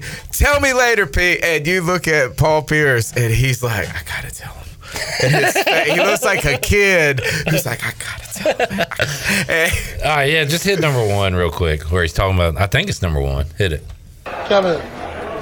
Camille. Hey, how you Camille. doing? Camille, nice to meet you. That's Formula One everywhere, ain't it? Formula One So this is my girlfriend for the day. They got a website that you can hire girlfriends for the day. Stop, oh, man. And so I got a oh, girlfriend. Stop, oh, man. Stop. You can hire girlfriends for the Stop, day. man. I went on the website and I hired a Look, look right here. girlfriend for the day. Look at look, look. Collins, there go Collins. There go, look at D Wade Doing every everything game. he can to change the subject. You can start that See, website. this is a live girlfriends for the stream, day. B. We're live. People streaming. Whatever you're saying, they can hear you. So, Shout Chandler? out to everybody who joined us on the And, and you know what? I feel bad for that girl because he's calling. No, her you out. don't. If you saw her on this side, she was totally. That's what she was there for. She was there taking people- se- Get- get IG her, uh. Instagram numbers up. Yeah, yeah, Yeah. Well, I mean, Don't feel sorry for her. Feel sorry for Kevin Garnett who was trying to oh yeah. best. Hey, we live. We're, we're live on air. Or the guy that almost got beat down for uh, not throwing a lighter. All right, couple of things. TCU just tied it up two to two. I just explained to Joey who that why Chandler is a sports guy, and I can't take it away from him. But God, I want to take it away so bad because it's an honest mistake. But it's a non-sports guy mistake. We're watching the game. Guy hits a home run. Chandler points to it. It's a replay. You can't do that. I'm sorry, man. But just- you're a sports guy. You sign. We signed the contract. I wasn't paying attention, and I looked. Exactly. I mean, he's only trying to do a you know radio how many? show. And look, Clip. and I Come don't on. want to cut him a break. I don't want to expose myself. Definitely don't want to do that. But it happens a lot, especially at sports bars. It happens a lot at tiebreakers I during know. the football season. I know. Where I think that something's happening, and then they show it. It's halftime. They're showing the half, the first half highlights. Here's one difference though. There, there are 12 TVs, eight games going on at once. This is the only game happening. I know. On the only TV. I know. And I probably should have known that uh, it was it was a replay because the bug wasn't up there. I don't know. I don't know. Exactly. I, I look Hey. up, see, but I, That's a I- good sports guy tendency to have right Yes. there. I don't know if this ever happens to you, but um, what happens when you're at a sports bar and you call out a replay and it turns out that it was a replay and not the game? That's the Chandler move. Three minutes later, he's like, Have you guys ever talked about that? Yeah, we just talked about it, Chandler. So you're s- sorry, I didn't follow that. at all. yeah, I don't get what you're saying. Are you saying that is an example of like Chandler's repeating stuff? Chandler, like three minutes later, will be like, "Have you guys ever talked about this?" Right, And then- Chandler is like living. I was trying to pull a Chandler on the back of a Chandler. It didn't work. Oh. Somehow the wires are crossed. Chandler's living like three or four minutes behind That's the rest the of us. truth. That so- He's trying to catch up, and you do a good job. But you are right now. It's 404 in your world. We're at 407, 408. We're on break. Yeah. so this is how my life is. You ever watch the news? You ever watch uh, Sports Center or they go out live to somebody and they say, "Well, how are things down there over there, Jeff?" Jeff's like, it's the WITN. Yeah, the delay going. Yeah. Yeah, I'm right here, "Take Jeff. a break, take a break." You're- That's how I live my life. You're just on a few minutes of a delay. We have Chandler the cut on the scene. Chandler, how are things there in Greenville? Laughing at the joke that he said five minutes earlier. Yeah, Charles, I'm here. in Yeah, Greenville. Charles, everything's great down here. Hey, I think you have uh, accomplished quite a bit to have that disability. You know what I'm saying? Like it's awesome to make it to where you have is pretty impressive. there you go. Keep it up. Yes, Clip, it is pretty impressive. Keep it up. Uh, done. All right, so Well done. You're done. That's Oh, hey, oh. somebody's hot. Heat on up, man. Did you write that joke? Get hot. He wrote that one yesterday. I Had it ready to go Four today. minutes ago. Uh, Tony, uh, do we have any current stuff to talk about? Uh, if not, I have some non-current stuff. Not really. about. No, not especially. Is that um, I guess it's just Brian Burns. We talked about him moving to number zero last last week. So yeah, that's about And it. you don't like it. Hey, let's do this. I this. think I've changed my mind. Uh, so Joey, you met Joey, right? Yeah. he's doing a great job. Joey, y'all are both in the big hair, Hey, in the Joey. in the great hair club. By the way, his name is Joey. It's J O W I. Oh, so it's not. So it's we not, got it's not Joey. It's Joey. Joey. You can say it like it's normally said. No, we Joey. No, no, Joey. No, different. Joey. It's not like that. It's like it's like if you phonetically spelled a Yankee accent. But the, Joey. There you go, Puerto Rican. So you're not There you far off. Uh, the real problem is we need to change the way we've been saying Joey our whole lives. Joe, Joey, Joey. Joey. It's hard Joey. not to put that W in there, though, right? Joey. Joey. E. I. Think about that tonight. I bet you this is the first time he's ever heard this. Oh. Somebody just talk about that. Oh no, it happens all the time. I promise you. Was- yeah. And he's tired of it, but uh, we're going to keep it going. All right. So, what was I going to say? Oh, Brian Burns changing his number to zero. and Yeah. Joey likes it. Tony didn't like it because Tony's an old man, but I think I'm changing. I'm You're coming coming around? around. Because I'm starting to think of him as an outside linebacker now. So it's like it's not thinking so much in the defensive front end. And he kind of fits his frame nice.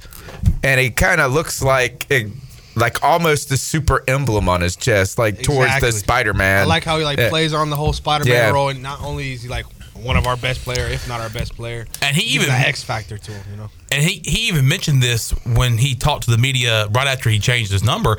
And he said in that comment, he said it, a lot of it has to do with being in sort of a new position in this new defense with Evero or whatever Yeah. his name is. He said, because I'm going to be standing up, I'm going to be on the edge. And I think that just kind of fits that mold of the player I'm going to be. Yeah. Um, so I mean, I think it looks good, and I think, like you said, it's kind of like the it's form fitting, and it All right, looks like it reminds the Spy- Spider Man's got the spider right on his chest, and I won't say it looks like a spider, but it just makes me visually think of that. yeah, definitely you can make that connection. I Yeah, wonder like it. it looks slick. I wonder what Joe Horn is sitting there going is like, man, back in my day when we celebrated, we would have shot weapons out. Imagine because Joe Horn used to pull the cell, Cell phone, phone out. out, Imagine that he'd probably like, man, if you could use props. He would actually have like the webs Like, yeah. on his wrist or whatever. Speaking of Joe Horn, can his son please stay healthy? No. No. Tony's going with the injury prone tag on uh I Casey. think I man, this is what's wild is on the podcast we just over talk everything, right? It's like Yeah, I yeah, mean, yeah. that's the whole point Yeah. of it, I guess. And then so people are like, oh, I think it's a difference between being injury prone and having soft tissue injuries versus breaks. And then it's like all of these like little incremental differences between injury prone, uh, bad luck, and now I've now I make I found a way to appease everybody. It's just he's not all right. So he's not injury prone. Might not be bad. He's just accident prone. it's just accident. He just he has a handler. He needs a helper. random accidents. Broke his foot, don't like- non-contact. Rolled his ankle training. You know, got his hand squished in a helmet. Now the the foot that he is out for right now No. is it the same one? I've heard no. I've heard no. And then my other question is about another injury prone player or person, and that is Donte Jackson. And I hadn't thought about this. Is I asked Joe Person on Twitter, he never responded back. Is the turf toe and the because he suffered an Achilles injury, are those on the same foot or are they different? You know, so these are all things we want, I guess, know about these people's medical histories. Yeah, I, I, I, injuries are a tough discussion because we're, we're fat guys sitting around calling a guy soft, basically. Ooh, I no no no. I wouldn't say soft. I, would- I say this. Sometimes when you call a train guy injury so prone, hard. you always get hurt. It sounds like you're calling a guy soft, whether you are or not. Yeah, I, I don't know. Sometimes I think they push their uh-huh. bodies so far to the limit. It's like a like a rubber band that could just like snap it. So you're like- calling them too hard. Yeah, they're like working too much. Maybe, maybe they should chill, Chill. out. You know, Christian McCaffrey looked like he was going to explode out of his skin at some point. you know, I mean, so I don't know. I don't know what it is. They're acc- he's accident prone. at this. He's just unavailable at this moment. How about that? I don't. You know, he's a great player when he's on the field. They say, but I never see him on the field. There's no way there's. Oh, there's a way, but are there more injuries now than there were 40 or 50 years ago? Or is it that we were more careful and we have more doctors to specify? Like, I don't, maybe I'm wrong. I don't remember hearing ACL, and I wasn't around, but like reading about ACL injuries in the 70s and 80s, like we do Because they were just like smoking cigarettes and drinking Budweiser. They just called it like a knee contusion. Yeah, like I was every, just gonna say back in the day they probably just played on most of these. yeah, and you just didn't diagnose it, and you play and just see what happens. So It is. I mean, these the way people train and what they're pushing their bodies to do is far different than it was in 1970. I think I feel like I know what you're doing here. But recently, I saw on Facebook you won some award for the gym that you go to, and you want me to bring it up and talk Oh about no, it. no, Honestly, I meant. Have I told you? Congrats on that. That was two months ago, though. It was not. It was a month ago. month ago. Month and a half. That that's how long I've been waiting to tell you, and I keep forgetting every time I see you. But that, that was cool. What'd you do? What'd you get? I rode an assault bike. It's like uh, the farthest in one minute out By of the, the, way, folks, gym. and the I'm whole- all for bike uh, Americans having bikes, but I don't think we should have assault bikes. No, they're brutal. They, I mean, they are. What, they're- what is an Assault Does bike? it beat assaults, yeah, pretty much. Does it have just- guns on Does the this side? bike literally have hands It's and just just got a slaps big fan, man. It's just a fan, and it's like uh, it's not a bike that you can like change the resistance on. It's just naturally awful. Yeah. And so, I mean, it just it's it's not like them old uh, exercise bikes where you could like turn that little knob and juice it up. It's just like if you go slow, it stinks. If you go fast, it stinks. It just it assaults your legs. But you assaulted the assault bike. I did. I did all right on that one. I didn't win the jump rope contest this past two weeks ago, and I was really down about that because I like to jump rope. All right. It's actually very hard to jump rope for It's a a minute. good workout. Yeah, insane. I always wanted to jump rope like a boxer. You know, you see those videos. The double, I can't get that. The double, double. Man. um, Eric said assault bikes don't need any baseball cards in the spokes. No, they don't. No more. Uh, Jamie said people are stronger and faster now, uh, working out more, so hurts more, more injuries. It's like like Brian Orakpo used to tear his pec every time he'd lift weights. I think you can play. Uh, you could have played through things more in the past, and not that you weren't hurt. It's just like now, if you are a hair slow, you're getting smoked. And I wonder if like fast guys, you know, I don't know. They were not just crazy athletic, and I don't want to say like you're saying, as we're a couple fat guys sitting around. We don't want to talk junk about people in the '70s who were out there playing football. I still wouldn't have been able to do it then, but it is like the they're, they've been training since they were eight. Right. Bryce Young has had a personal quarterback coach, I think, since he was like nine years old. Yeah, You know and, what I mean? And you're right. And back then, like we talk about it leading up to football seasons now, where high schools have training programs. Parents are putting their kids in it younger Yeah. and younger. Like back then, I just wanted my own baseball bat. You probably didn't. if you were an athlete, you might have ran outside or something. Like, but you weren't training until you got to your school or. It has or probably only been the last 20 years, to be honest. You know, I mean, since maybe around, I mean, since we got to the 2000s and Yeah. beyond. I mean, because we were in high school in the 90s. And I mean, I don't remember it being well. Now there's like ter- uh, there's all these places around town that you can go hire someone to be a baseball pitching coach or something Yeah. for everybody. So we do push harder, but that's I mean everything is professional now too. So who knows how that contributes to injuries? I think when I'm when when coming back to Jaycee Horn, and let's just kind of instead of just vaguely talking about the changes and his injuries over time, it's just like when you get one injury. I've heard this from some players where you start compensating a little bit. So if like, all right, so I got up my my hammies a little strained or something, so I'm kind of nursing that, and then because I'm compensating for that injury, it leads to like my left, yeah, another injury, and so you just wonder. I got a great fact. They're like story about that. complementary injuries. Complimentary injuries. When I was at Disney World last time and uh, wore the wrong shoes and my foot Oh. started hurting terribly. So I had to adjust the way I walked. And then two days later, my other hurt? foot hurt worse than Yes, the hurt foot. yes. So Yes. That's my unathletic fat guy. I can relate to these athletes, folks. Totally. Because of, of something like that. All right, uh, let's take a break. Tony, today we are going to, if you can, God, this will be tough for me. But if you can, put all biases aside and you can't choose the Panthers.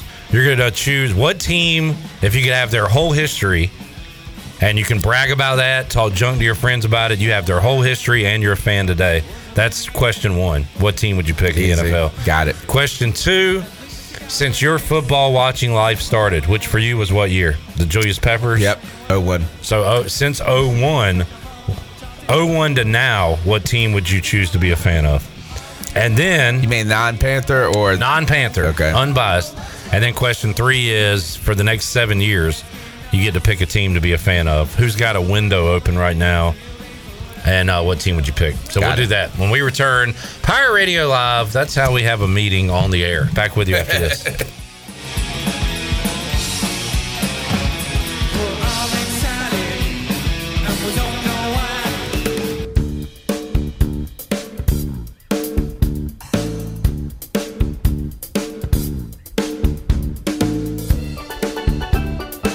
You're listening to Hour 2 of Pirate Radio Live. This hour is brought to you by Country Mart. Country Mart is open every day and has two locations in Bethel on Highway 11 and in Stokes on Highway 903. Country Mart, fueling you up with great food and your engines with great gasoline. Now, back to the show.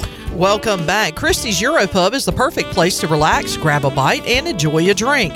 Located in the heart of Greenville and just a few blocks from ECU's campus, Christie's offers lunch, dinner, and late night with live music every Sunday.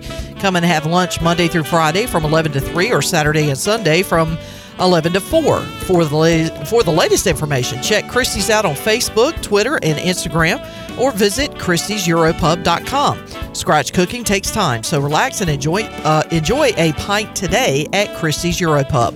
Now let's head back into PRL. Here's Clip. Back with you, Pirate Radio Live. TCU runner on first, nobody out in the seventh inning, as uh, it is a 2 2 game in Omaha. Game one of the College World Series on the Buccaneer Music Hall scoreboard, presented by Da Buck. Da Buck. Do a quick check in. Still waiting on uh, some of yesterday's leaders to tee off today. They're playing out in Los Angeles, so some later tee off times. We have a new leader though. Wyndham Clark is nine under par. Rickie Fowler and Xander Schauffele about to tee off. Scottie Scheffler later this hour. Bryson DeChambeau uh, either about to get underway or is underway. So you still got some big names who have not began their round today. Jon Rahm is another. So uh, be some night golf going on tonight. Once we're done here at Pirate Radio Live, also Virginia and Florida coming up tonight in Omaha. All right, Tony Dunn here. So here's uh, today's question. We're going to sit set aside our fandoms that we currently have, and we're kind of like doing a draft, but we're all going to pick our number one. And the first question is: If you could take a team to be a fan of for their entire history, so you get all the rings, you get in in the argument at the bar, you can go to whatever you want to and say, "This is my team. They've always been my team." Tony, you said this was an easy answer. I thought it was too. So I'm interested to see if we have the same one. Uh, we'll go ahead and start with you. Who do you got? Mine's the San Francisco 49ers. Okay. Let's go, let's go around the horn and then we'll explain our answers. Who you got, Chandler? Uh, Mine was the 49ers. Okay. Joey, who you got? I'm thrown off of 49ers. I'm not gonna lie. I don't have the Niners either. Uh, personally, Yeah, I'm asking you. Make sure you're talking to the mic, Joey. got you. Um, I for their history, You get the whole history. Who's the best? Basically, I'm asking who has the best franchise in football history that's still around today. I don't like making this pick genuinely as a Panther Oh, my fan, but I'll take Patriots. Okay, all right. I'm going. I, I thought it was easy. I'm going Pittsburgh Steelers. Okay, that's a good one. Because, and I'll explain. I mean, you got just look at games today, and look at their home games. Obviously, look at the road games and how many towels invade. Look at the past with the steel curtain, the Big Ben era. They freaking never have a losing record. Like that is uh, a franchise I would like to be associated with. I could go to the past. I could somewhat go to the present. We'll see what Pickett does. But um, I'm going Steelers. You went Niners, and I understand why. Rich history and their Super Bowls. Well, they don't have a lot of down years either. Well, the, I- I think too the difference and why I would pick them still over the Pittsburgh Steelers is that, and I and this is clearly before our time, is the Pittsburgh had that run in the late seventies, I believe. And there was some questions about like how good Bradshaw really was. Was this team that great? And and what I'm and I don't know. I don't know the details of it, but I know for certain those San Francisco mm-hmm. 49ers teams with Joe Montana and Jerry Rice and then Steve, Steve Young. like they were great, They were great. So I don't. There's no argument that somebody's going to make one day in the bar and say, "Oh, well, Bradshaw won't that good of a quarterback." Eh, You're not ever going to say that about Joe Montana. You're never going to say that about Jerry Rice, and that's it. Like I think hands down, and. Now they're still and they're relevant again. They are. They and are relevant. They've had dips like every NFL franchise has, but they have been consistent winners. Yeah, and then I don't know, and I, I never really liked Ben Ben Roethlisberger as a person. Yeah, I, I get that. That's fine. He won one Super Bowl. The Steelers Was haven't. it two? He only had one. Yeah, he, uh, he, got two because he got one as Oh, rookie. he won year. really early on. His rookie, I think he won as a rookie. and then beat the Cardinals. Santonio Holmes catch. Yeah. Yeah. Okay. So yeah, he has his two rings. All right. So Steelers, Niners, and you said Patriots, which gets us to question two. In your football watching life, who would you be a fan of? I mean, that is an obvious answer. It's got to be the Patriots, right, Tony? For the last 22. I'm going right? since 95. You're going since 02 or whatever, 01, whatever you said. I mean, who else would you take? There is no other option. What if could you could I not pick a team and just pick one person? Andy Reid. And like, oh, oh, I'll cheer for Philly with Andy Reid, and now I'm on the Kansas City Andy Reid. Like, I mean, You can, It's like that the the NFC and then the AFC Andy Reid. Like, I mean, You they're almost the same uh, team. But you would have been sick of it. Like not winning a Super Bowl for all those years. Right. Yeah. You would have got tired of. But I mean, that's, That's a good point. That's a good example, I guess. Of trying a, think a of guy. anybody else that's had any. I mean, maybe the the Steelers are in there for the last twenty years. They've been, like you said, they've won. They've had some Super Bowls in there, and they've been consistent throughout. Another good one, I think, is, and again, I think Patriots is the, Chandler. Who was you? Green was your Bay. answer? Since 2011, the Patriots. And then, is there any other options? Uh, Oh, yeah. this. I was gonna say I have another option. Seahawks for me because maybe I guess when you get more mature and you really start learning about football, it was about 2014, 2015 for me. And Legion of Boom. So yeah, Legion of Boom. You got Russell Wilson. You got Marshawn Lynch. Uh, that How for me was fun. What about the Peyton Manning Colts? Yeah, and and you had some luck in there too, but yeah, Just that, the Pa- no, but you know how what? about it's this the one? Patriots. It because is the know what? Patriots, but I'm gonna see, just be honest. I cheered for the Patriots one year, and that was the year that not like I Oh, I cheered, cheered for them against the above the, you know the Panthers or anything, but I cheered for them when Randy Moss went there. And I had I traded for Randy Moss, and he was still on uh, in Oakland, and I gave like a fourth round pick, and then he got traded to the Patriots had that same year year. And I had and I dra- guess who I dra- had drafted as a quarterback. Tom Brady. So this that run where they were almost undefeated, my fantasy team, I didn't even have to start other players, dude. I just put in my quarterback in Randy Moss and and just steamrolled everybody. So I was kind of rooting for them to have that undefeated season that year. Randy, man, and I love Randy Moss is one of my top players, maybe top three players Definitely. of another team that I love the most. And I was just watching his highlights yesterday, uh, two days ago clip. And I think when you go back and watch his highlights, you just don't even underestimate. You don't even know how good he is because it doesn't look hard. Uh, he has uh, it, on his birthday every year. I see a highlight tape that's put out of his 50 plus yard receptions. Not his entire career highlights. It's only 50 plus yard it's like catches. four and a half minutes. it's long. longer than that. It's crazy. And like the yeah, he's He didn't have to. He just ran straight. Yep, and threw his hand up. He, he threw, put the hand up. It was awesome to watch. Uh, he was every so time tall. he caught a ball, there was always at least two guys around him, maybe Yeah. three sometimes. Like it, it wasn't like he was one on one. Yeah. Um, and there's, I mean, there kind of is an argument that he's the best receiver ever, but I mean, then Then you look at Jerry Rice's yeah, numbers. Yeah, and then you just say The, the reason we say that, uh, Jerry Rice did not look like he should be the best receiver ever. how did he do all that for so? I mean, for so long. I mean, in a time too where it's not like you were passing the ball as as Yeah. much as they are today, but the numbers, they're Jerry They'll Rice's be numbers are kind of like Wayne Gretzky's numbers, Yeah. where it's just like so far. It almost it's the Wilt Chamberlain hundred point game. Like Yeah. I saw this di- this thing and it was on VHS when I was like nine. It was like the Wilt Chamberlain game was not a hundred point game, and somebody put an extra zero up or something, and like so it seems so absurd to think you could score a hundred points in a game that somebody can just question its reality. That's how Jerry Rice's numbers are. All right, another the Patriots are the answer for the question we're talking about, but another since my watching in uh, '95 started, another team I think it would be a good example is the Ravens. Every year they're in the playoffs, they've won yeah two Super Bowls in that time, and are always Number consistently good.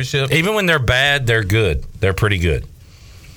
They Playoffs are. every year. You're right. So I think they're they're Since Harbaugh took over, well, no, it was even before Harbaugh, right? Who was there?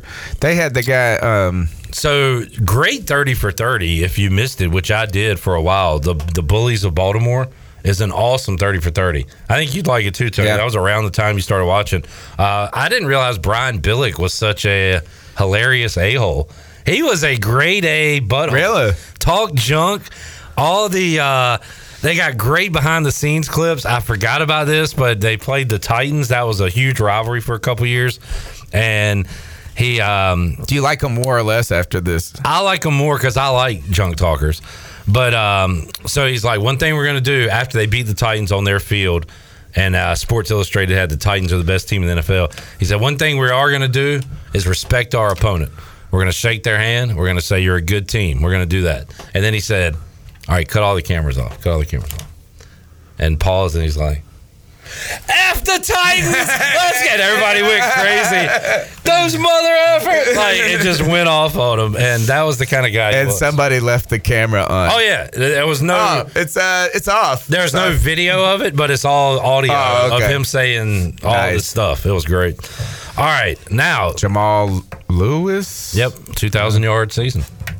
Sold a lot of weed. Did he? Was it weed? Let's see, Jamal Lewis.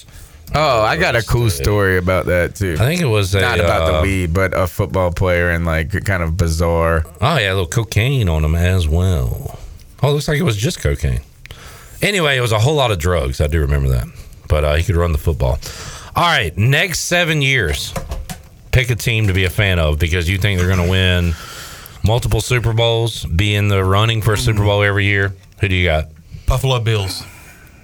They're an option. They're on the table. Carolina Panthers, I was just- baby. I was waiting for my pick, man. All right, y'all are excluded from this chat. I'll just talk to We Chandler. can't. Yeah, we can't pick the Panthers. Though. Come on, guys. Um, but as long as Sean McDermott is the head man in Buffalo, I feel like they're always going to have a strong defense. Defense wins Okay. championships All right. games. 'Cause, I know mean, who I- Well, and also you're going to have Josh Allen as your quarterback. Well, that's what I was about to say. I, I agree with your first statement when you brought in the defense. I was going to say, okay, keep McDermott, uh, but Josh Allen leaves. Then what do you got? But you said defense, so I'll give you I, I'll give you that point. Yeah, so Point Chandler. I- as long as Sean McDermott is their coach, I'm relying on their defense to win them championships. And then you look at the offensive side of the ball.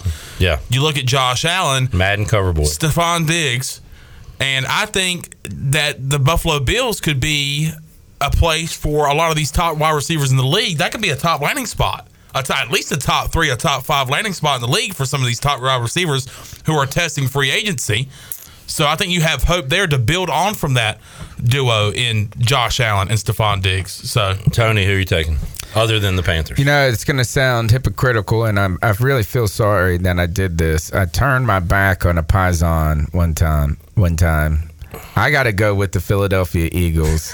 Nick I. Sirianni. Yeah. I doubted, man, an Italian dude coaching a football team, head coach of a, a pro football team. Jalen Hurt. Yeah. He likes to mix it up too. He'll talk on the stuff. He the got the sidelines. cool look. He always now he's in the press conferences and that and he's gone so far and he's had success. Now he believes like he's he doesn't have to like humble himself. Oh, no. And he wears that he wears a visor with a pin on the forward look and the tip and it's like a marker or something. He's always he's got a he's my paisan. All right. And, uh, and Jalen Hurts. They have an insane roster. They have a talented young quarterback. I think that's a good call. Joey. I'm stuck between two teams, but I'll go with what I feel will win the championship more than the other. It's got to be the Cincinnati Bengals. That, Oh, uh, that's, a great one. That's a great Joe one. Burrow, Joe you got- Burrow is the coldest dude in the world. I mean, yeah. the weapons on that offense: Tee Higgins, Ja'Marr, Chase. You got Joe Mixon. I mean, uh, Tee and Higgins is going to go off this year with that that jersey change. I'm telling you right now. his number, Joe. his uh, uh, his college number, right? they five. were, yeah. The other That's a team good was going call. to be either the Dolphins, but I'm not big on Tua. I'm going to be honest. I thought about them too. Uh, maybe I'm outside the box here, but I'm taking the Jaguars. A because I like Lawrence and the roster they've assembled, but B, what are the other teams in that division doing right now? We'll see what Stroud is in Houston, but and and who knows Anthony Richardson. But are we really counting on them guys to be elite? You got the Titans in there as well. They drafted the guy from yeah, it's nice uh, to have seen the Kentucky. quarterback already. Will Levis. Yeah. Uh, They they got Will Levis. They also have Malik Willis that they took last year. Well, we You saw him. Ryan, you got Ryan Tannehill. I just I don't like any of these other teams. I think the Jaguars are going to play home playoff games for the next three years, and all they got to do then is win a couple, and you're in the Super Bowl. And they got weapons around. And I like their offense. I like their team. And I'll go back to the. I like Tennessee- their coach Tony, the guy that Philly fired.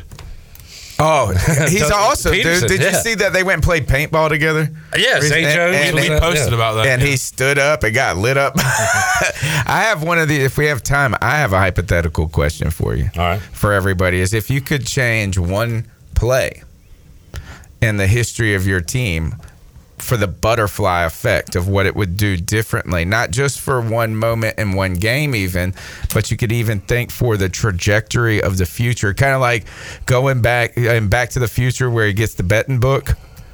you know, and he can go like, and he has the book that's going to tell you like if you could change one thing that's going to butterfly effect change the world of football, what would it be? This is going to be dark. Okay. Um. So week ten, I googled it up. Week 10, 2007, uh, Sean Taylor was injured, and it was against the Eagles. And his injury is why he was not with the team when he was murdered. Oh man! So, So that would have changed I'm changing life. that play because not only do maybe those whole events don't happen, but with him on that team, he's in his prime. Then he's young. Like maybe they win more, win a lot more. He's he made the team cool, and people wanted to go play there. They got Portis in a trade, but they got God, Santana Moss. blow people up. Yeah. dude. So that's That's a good one. I don't know if that's that great. No, that one's like just a little too sad for me. But, Yeah. But overall, because then it makes it sound like, oh man, we could really save a life at this moment. Maybe I don't need to be. And the, the Washington hasn't been close enough to be like so in 1999 they had a field goal attempt to beat the Bucks. If they win that game they're in the NFC championship against the greatest show on turf which they probably don't win that game anyway. So I would change that one just to see what would have happened in the NFC championship. But I feel like this one and Jerry's got a good one and we'll get to you guys but he says RG3 in the Seahawks game. That's a great example too which he was already hurt. But if he didn't get even more hurt, what could happen to his career? I think that's a good one too, Jerry, for a Washington fan. All right, now we go Panthers fans. What do y'all got? Ours is like pretty simple. It could be like any of seven plays that John could have. Kasay kickoff. Hmm, I don't think we would have I'm won. going either. I'm either going Cam Newton not jumping on the fumble. Well, that doesn't count because we were Cotchery, the catch. Catch, Cotchery's catch was going to be my next one. Either him just catching the ball where they didn't have to look at it, Yeah. or them getting the call right because he caught the ball. First down, change of field, no strip Can I take sack. away the Von, Von Miller strip sack? Yeah, that's what it was. Can I take away that? Because I feel like if you take away that, the momentum's not on their side. And I think, I mean, I I really think that we're Super Bowl champions if that if Yeah, that one play doesn't happen. Uh, for me, I, non-Panthers, I want to go with the. Oh no, you can go Panthers. I can. Yeah, yeah, yeah. Yeah, You're- well, it's your Well, for the sake of it, just to switch. Okay, it up, all right, cool. I think everybody loves and knows this moment. They should have gave the ball to Marshawn Lynch. oh, that's a great one. Yeah, and that's a good one. It doesn't do much for like the Patriots' legacy is still a thing, but I don't know Pete Carroll and the Seahawks. So that would have given them what two Super Bowl? I would have given them two Super Bowls. They Bowls. hammered the and We would have been able to see a wonderful post-game interview from Marshawn Lynch. Yeah, true. Yeah, and then maybe they would have been able to stick together a little longer. It would Yeah, have changed some different things. up. For me, it's uh, about seven plays from that Super Bowl, the 2015. Um, but I could even go one uh, into the 2016 season. In the very first game, we played Denver on the road. Cam Newton uh, mounts a fourth quarter comeback, drives down the field. We're down like two, uh, you know, one point or something. John Kasay misses the field goal, and then the whole 20. I mean, not John Kasay, Graham, Graham Gano. Graham Gano misses the field goal, and then the whole 2016 season goes down the the tubes. And I almost feel like beating Denver on the road would have changed the, whole kind of yeah, the Cam Newton shoulder one. But the re you know from uh, from Pittsburgh in 2017. Yep. The reason I brought this up is because when I mentioned Jamal Lewis, you talked about getting in trouble and stuff like this. I just found out this story. Kony Ealy. He could have been the Super Bowl MVP. He would. He had the same game, if not a better game, than Von Miller did. He was just on the losing team. So if one of those plays happens, what would have happened to Kony Ealy's life? Oh yeah. Now that what I just learned is Kony Ealy had been sued, not recently. It's been a few years now for like uh, some sort of dog breeding thing where the guy wanted his money back. And then I learned all this stuff about his brother. Kony Ealy's brother is named Danny Dogman Dogman Jones, and he made a uh, like he made his name in St. Louis by selling pit bulls to the black mafia. Just learned all this hmm. stuff. He was shot 17 times at one point and lived. Wow. And I was just thinking, what is Kony Ealy's life? How differently? Not that his brother wouldn't have been, shot, but would he have been sued for three thousand dollars for a dog? I don't think so at this point. How wild is that? And that leads me to Deion Sanders. Kony Ealy's got to be his top prospect. Because remember what he said, I want my quarterback from a two ah, family. Oh, yeah, yeah. He'd be like, "Oh, you got a brother that's been shot 17 times. You've been sued for for not giving somebody their three thousand dollars for a dog. You got a scholarship." and by the way, Deion's about to lose his foot. Maybe. Did you see that? Oh yeah, it might get amputated, right? Yeah. Boy, that whole story took me on roller coasters, and it really ended on one butterfly.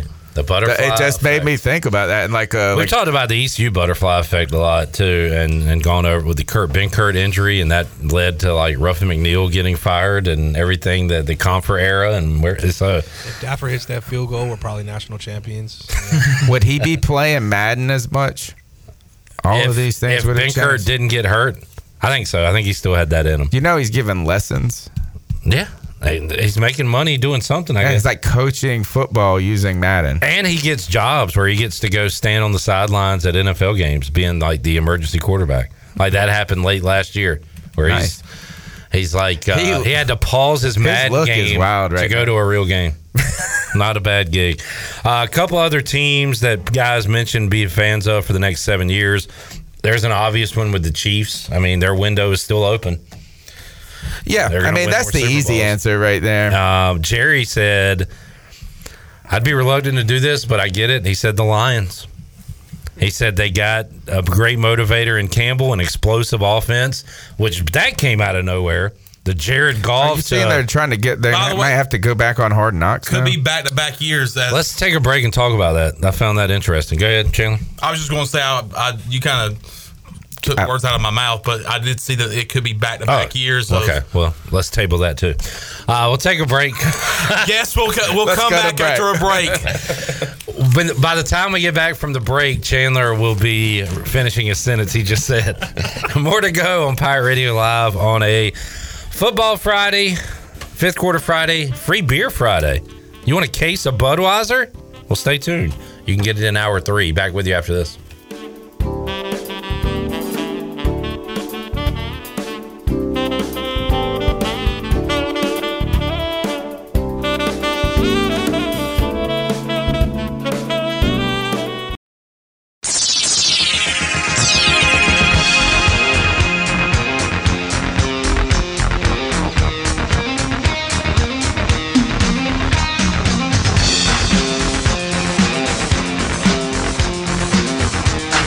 Listening to Hour 2 of Pirate Radio Live. This hour is brought to you by Country Mart. Country Mart is open every day and has two locations in Bethel on Highway 11 and in Stokes on Highway 903. Country Mart, fueling you up with great food and your engines with great gasoline. Now, back to the show.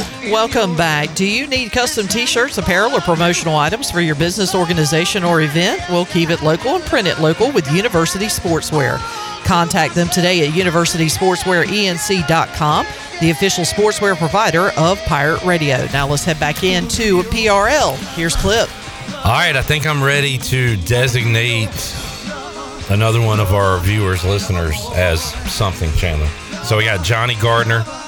He's our ECU basketball guy. We got Johnny Robertson, Johnny Stats, our stats guy. I'm gonna Lot call Johnny's. I'm gonna call Jerry our NFL historian. Oh, NFL historian Jerry Vick. So tune in all season long, folks. With Jerry, now there's pressure on you, Jerry. You got to keep it going. He, he had a good one, Tony, for the play. You want? Okay. It's more of a game. Did you say game or play? It could be either. Like just you a could mo- take a play from this game. If the Houston Oilers never blow a 35 to 3 lead against the Bills in the playoffs when they were all in to go to the Super Bowl.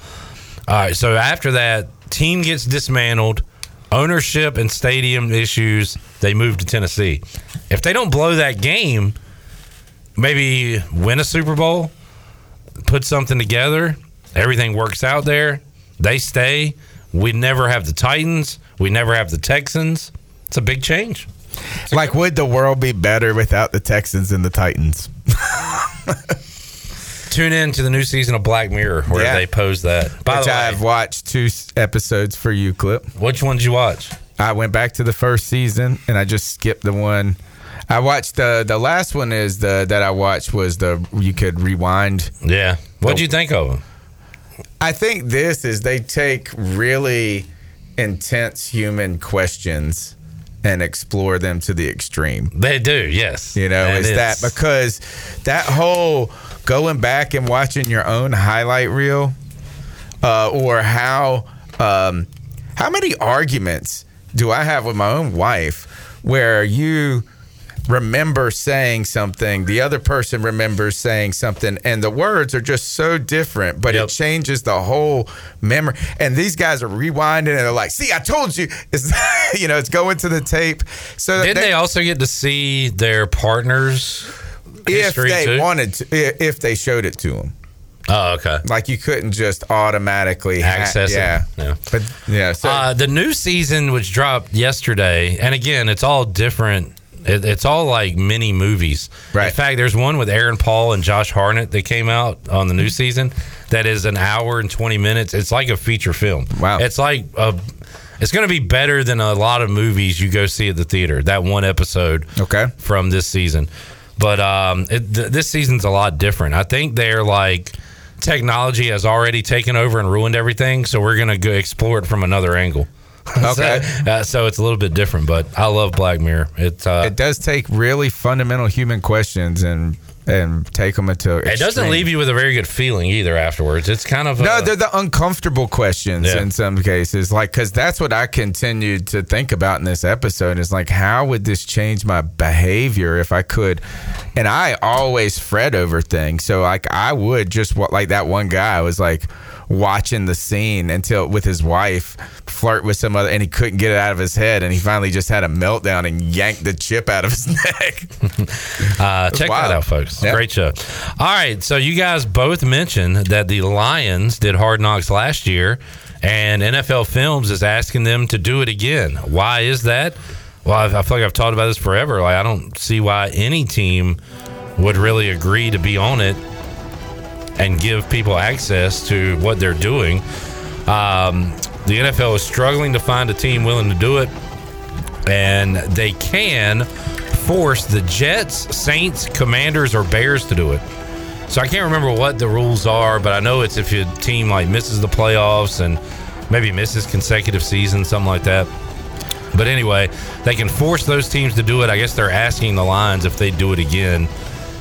Hard Knocks, I love Hard Knocks. I feel like it's kind of run its course. I'm still going to watch it if they do it, but I'm not as excited as about it as I was once uh, in the past. Well, I think the teams are onto it now. Like they know what to like what it can do for you know morale, what it can do for perception going forward throughout the season. So, like you said, there's a lot of teams that don't want to dip their toe in that and they want to focus different ways.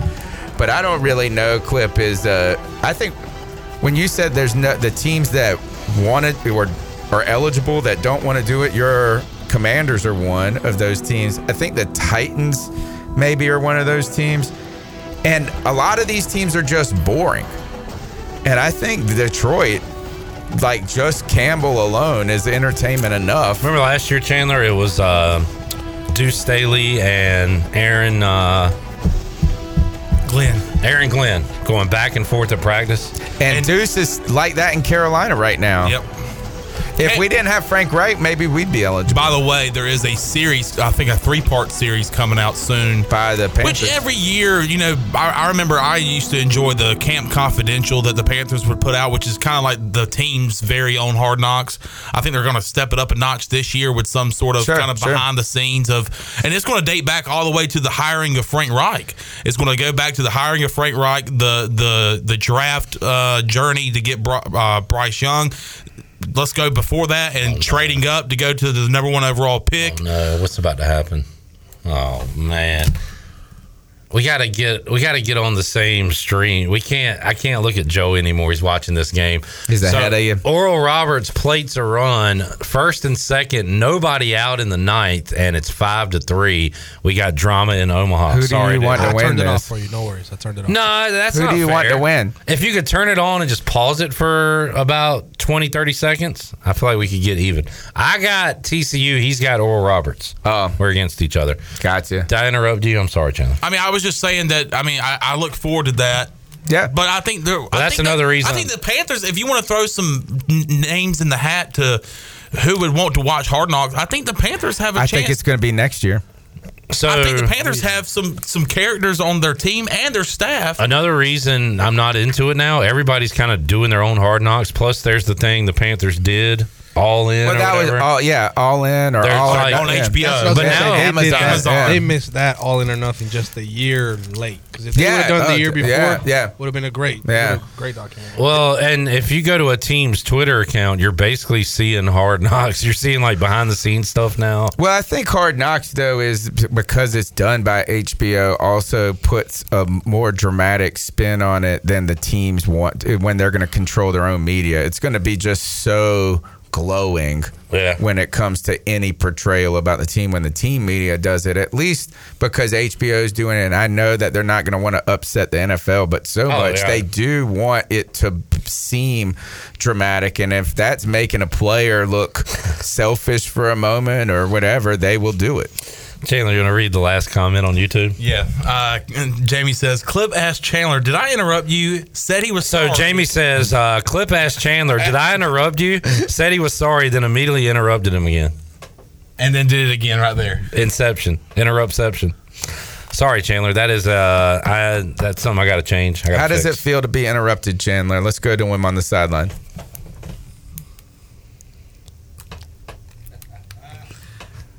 Yeah, Tony, yeah, thanks for joining us today. Yeah, Tony, it, it really is. Uh, Are you there Chandler are you there Chandler Chandler can we hear you can you hear us Oh man, I am the great interrupter. That's my superpower. no I'm you know an what- interrupter too And you know what the awkward thing is about those broadcasts where there is a delay from to the people in the studio to the people out in the field is that when they do begin to talk, it, then the person in the studio might start talking, and it's yeah.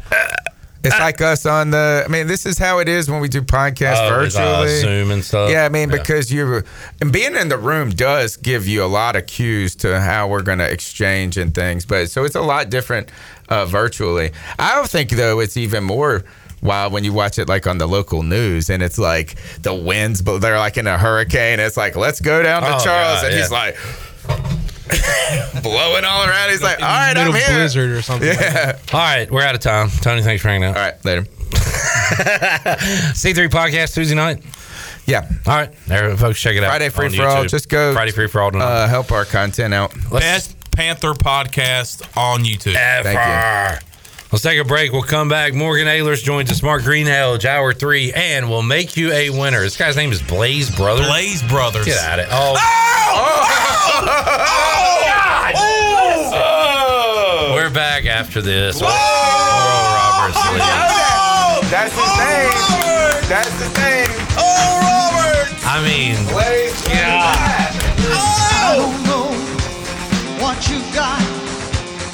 it plays with my emotions, and I want you so much.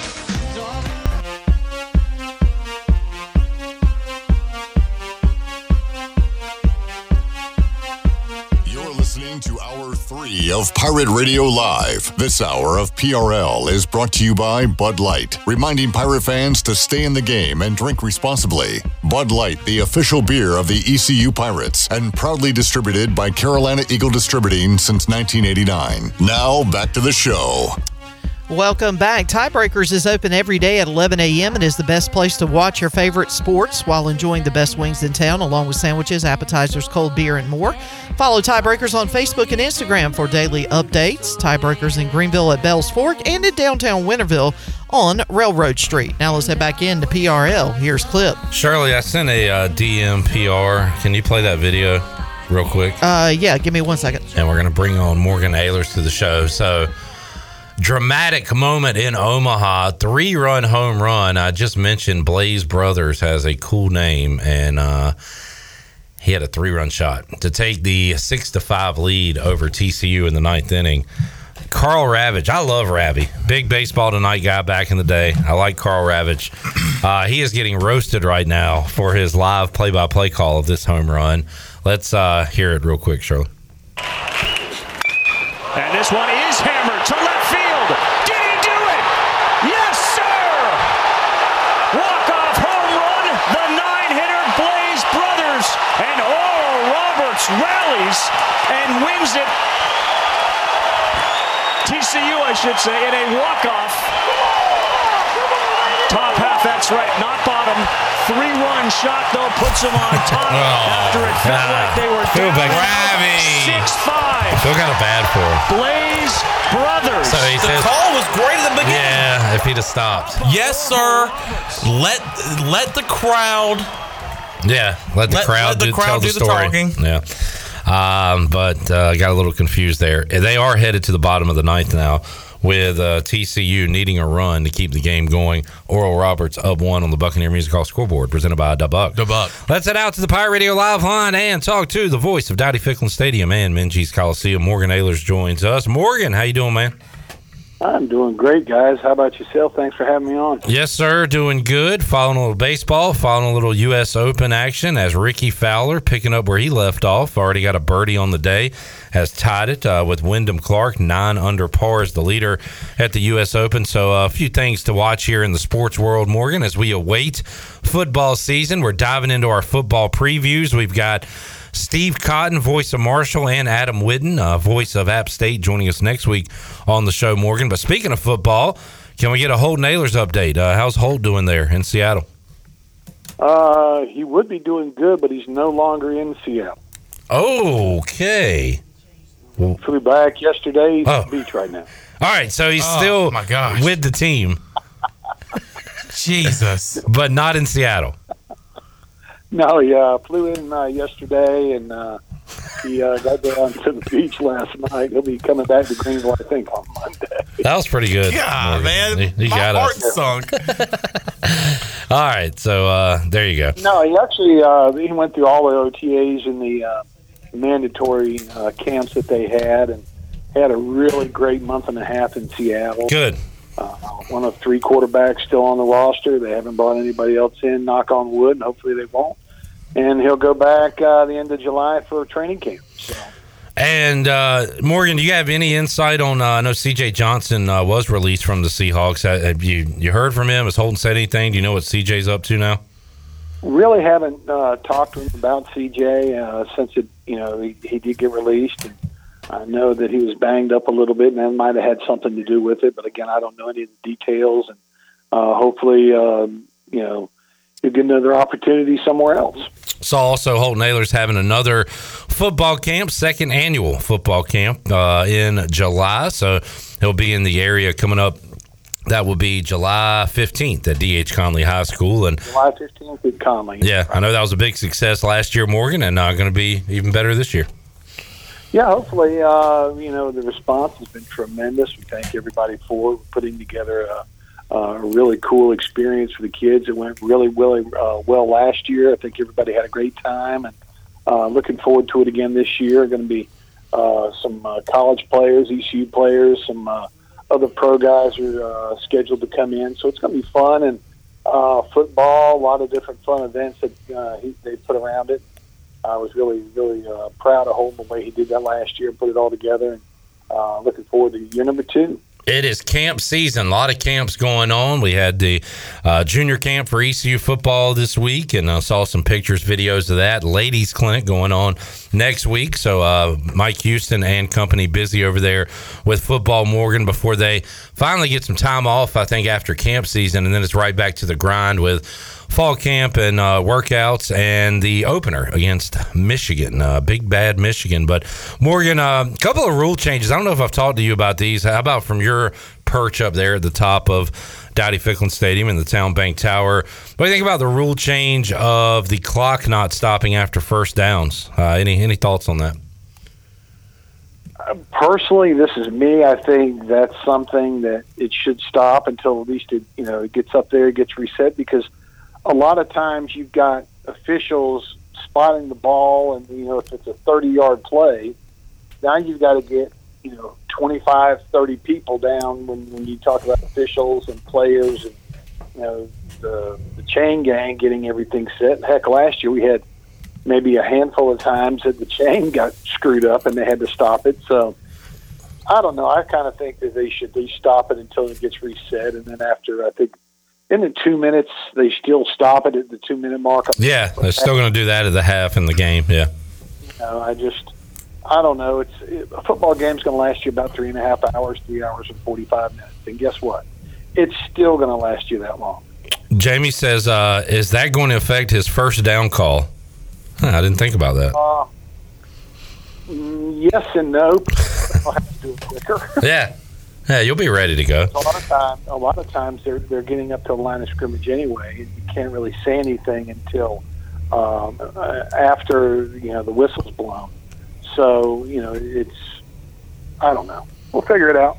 Yeah, just uh, I, I'm interested to see. Mike Houston I asked him about it, and he said, "It. I guess they've crunched the numbers. It's gonna, and I wish I had the exact number. He said it's something like we're gonna have seven or eight less plays in a game. He said, I believe. So, that you know, it, it's still football at the end of the day. I am interested to see if it makes a difference on hurry up offense or anything like that. Maybe I, in the NFL, a first quarter can go by in a blink. Uh, you get a a five minute drive here, a punt, another six, seven minutes roll on. Like, uh, so I'm interested to see if that translates to the college game. Yeah, it's going to be interesting because you still got the, the in, in you, you obviously you're in the business, so you know this that if a game starts at twelve o'clock, the game's going to go till three thirty. The next game is going to start at three thirty as scheduled. That's your window. TV's not going to. TV doesn't want it to end at three o'clock because they don't have a thirty minute post game show. you know, it's still there's a block of win, and that's what it's all about with with TV time. Now, whether they're going to say, okay, we're going to save seven plays, that's 35 seconds times seven. We get another time uh, a timeout to sell, block to sell. Hmm. Show follow the Benjamins. Then you'll have a reason why they change. the Benjamins. Morgan Ahlers joining us, Pirate Radio Live Line here on a Friday. Morgan, of course, uh, we hadn't talked to you in a while. ECU's baseball season came to an end a couple weeks ago at the hands of Virginia. Are you following uh, College World Series? You've been following this at all? Uh, a little bit. Uh, I think Virginia had a really good team. I think Wake Forest has got a good squad. Uh, some of these other schools, I, I'm, I'll be honest with you. Right now, I'm down in Southport, uh, North Carolina, just uh, uh, south of Wilmington. Got a couple big shows down here tonight and tomorrow. So, uh, going to be coming back Sunday and watching the U.S. Open more than college baseball because East Carolina's out. Who you got in the U.S. Open? Rickie Fowler, another birdie, uh, two under through two. Is this the time? Is this the event that Rickie Fowler finally wins his first major?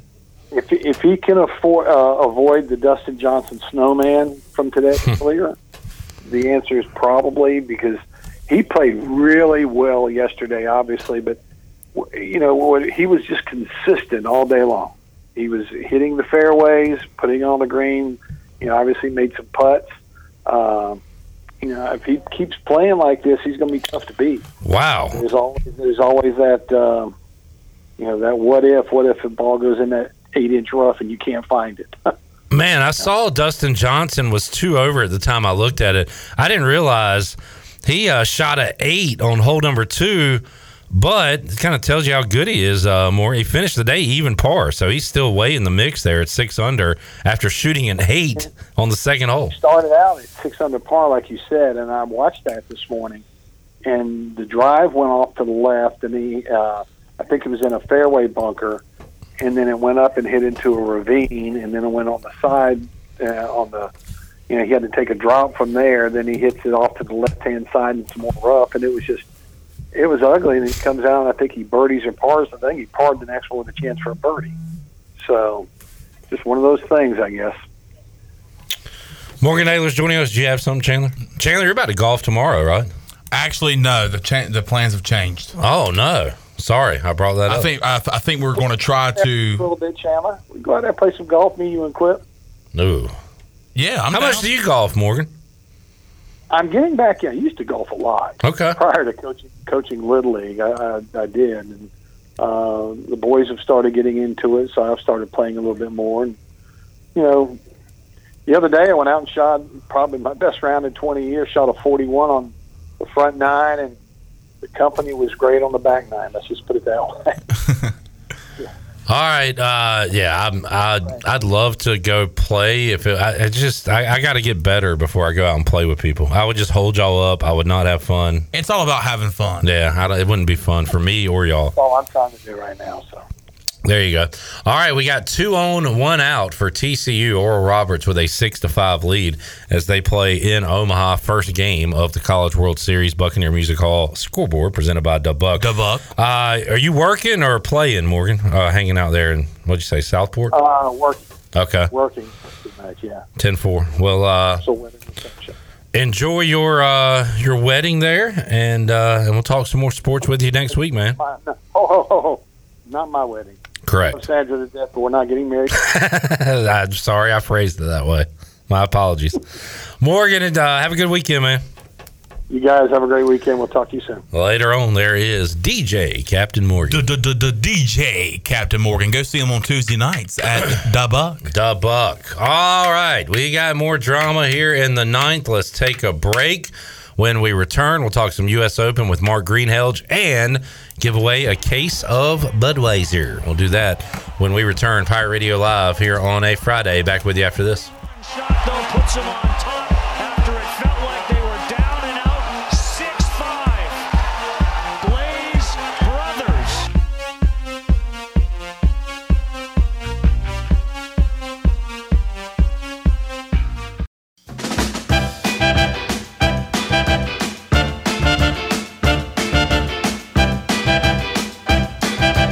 You're listening to Hour 3 of Pirate Radio Live. This hour of PRL is brought to you by Bud Light, reminding pirate fans to stay in the game and drink responsibly.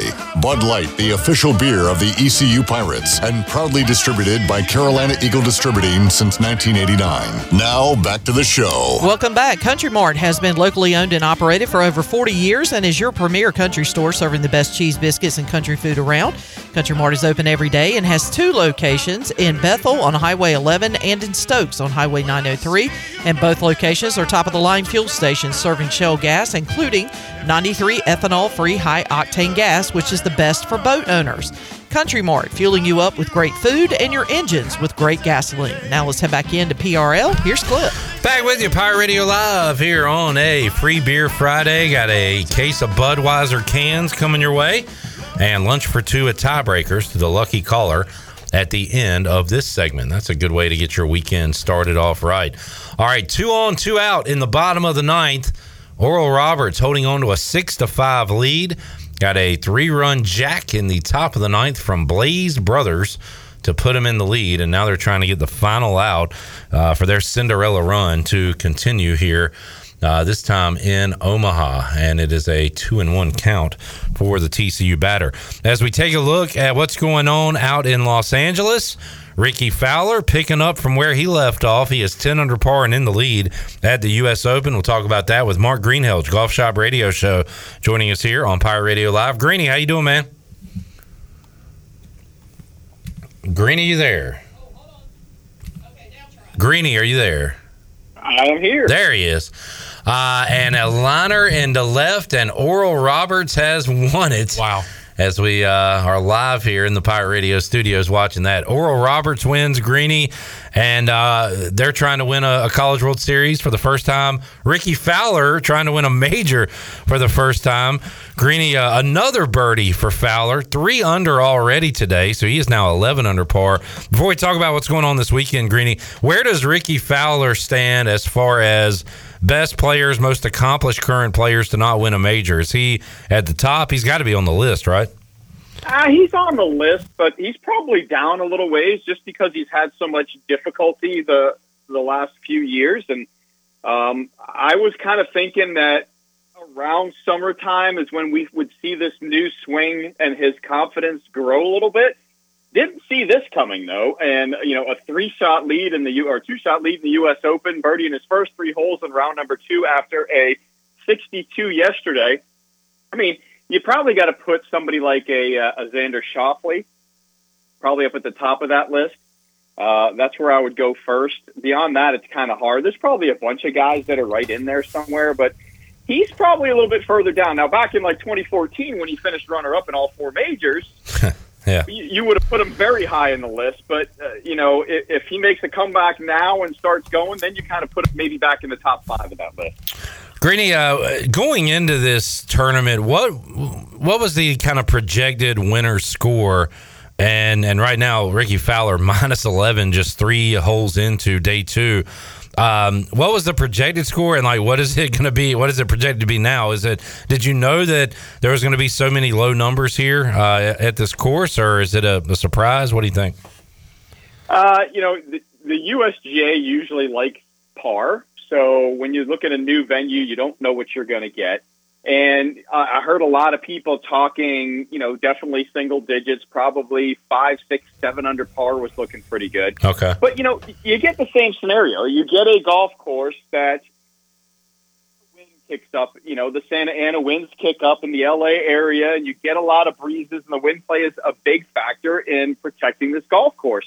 You essentially had no wind for most of the day yesterday, had a little breeze kick up in the afternoon. You've had no wind this morning until the sun came out about a half hour or maybe 45 minutes ago. And, you know, now you've got a little bit of breeze again. So we're going to get a better feel this afternoon and into the evening for us as to how this golf course is going to play. You know, it should take a little bit of mo- more of the moisture out of the golf course. They've had that almost like a marine layer that you get at like a Pebble Beach or a Torrey Pines hanging over the course, keeping a little bit of the moisture in it. I mean, let's put it this way. They have not watered the fairways at this golf course for almost a month and a half. And they look phenomenal, right? Mm. So that tells you how much moisture has stayed in the air in that golf course for the last month and a half. So we project that if the weather continues to have some sunshine, that it will get harder as we go along, but nobody was anticipating 262s yesterday, certainly.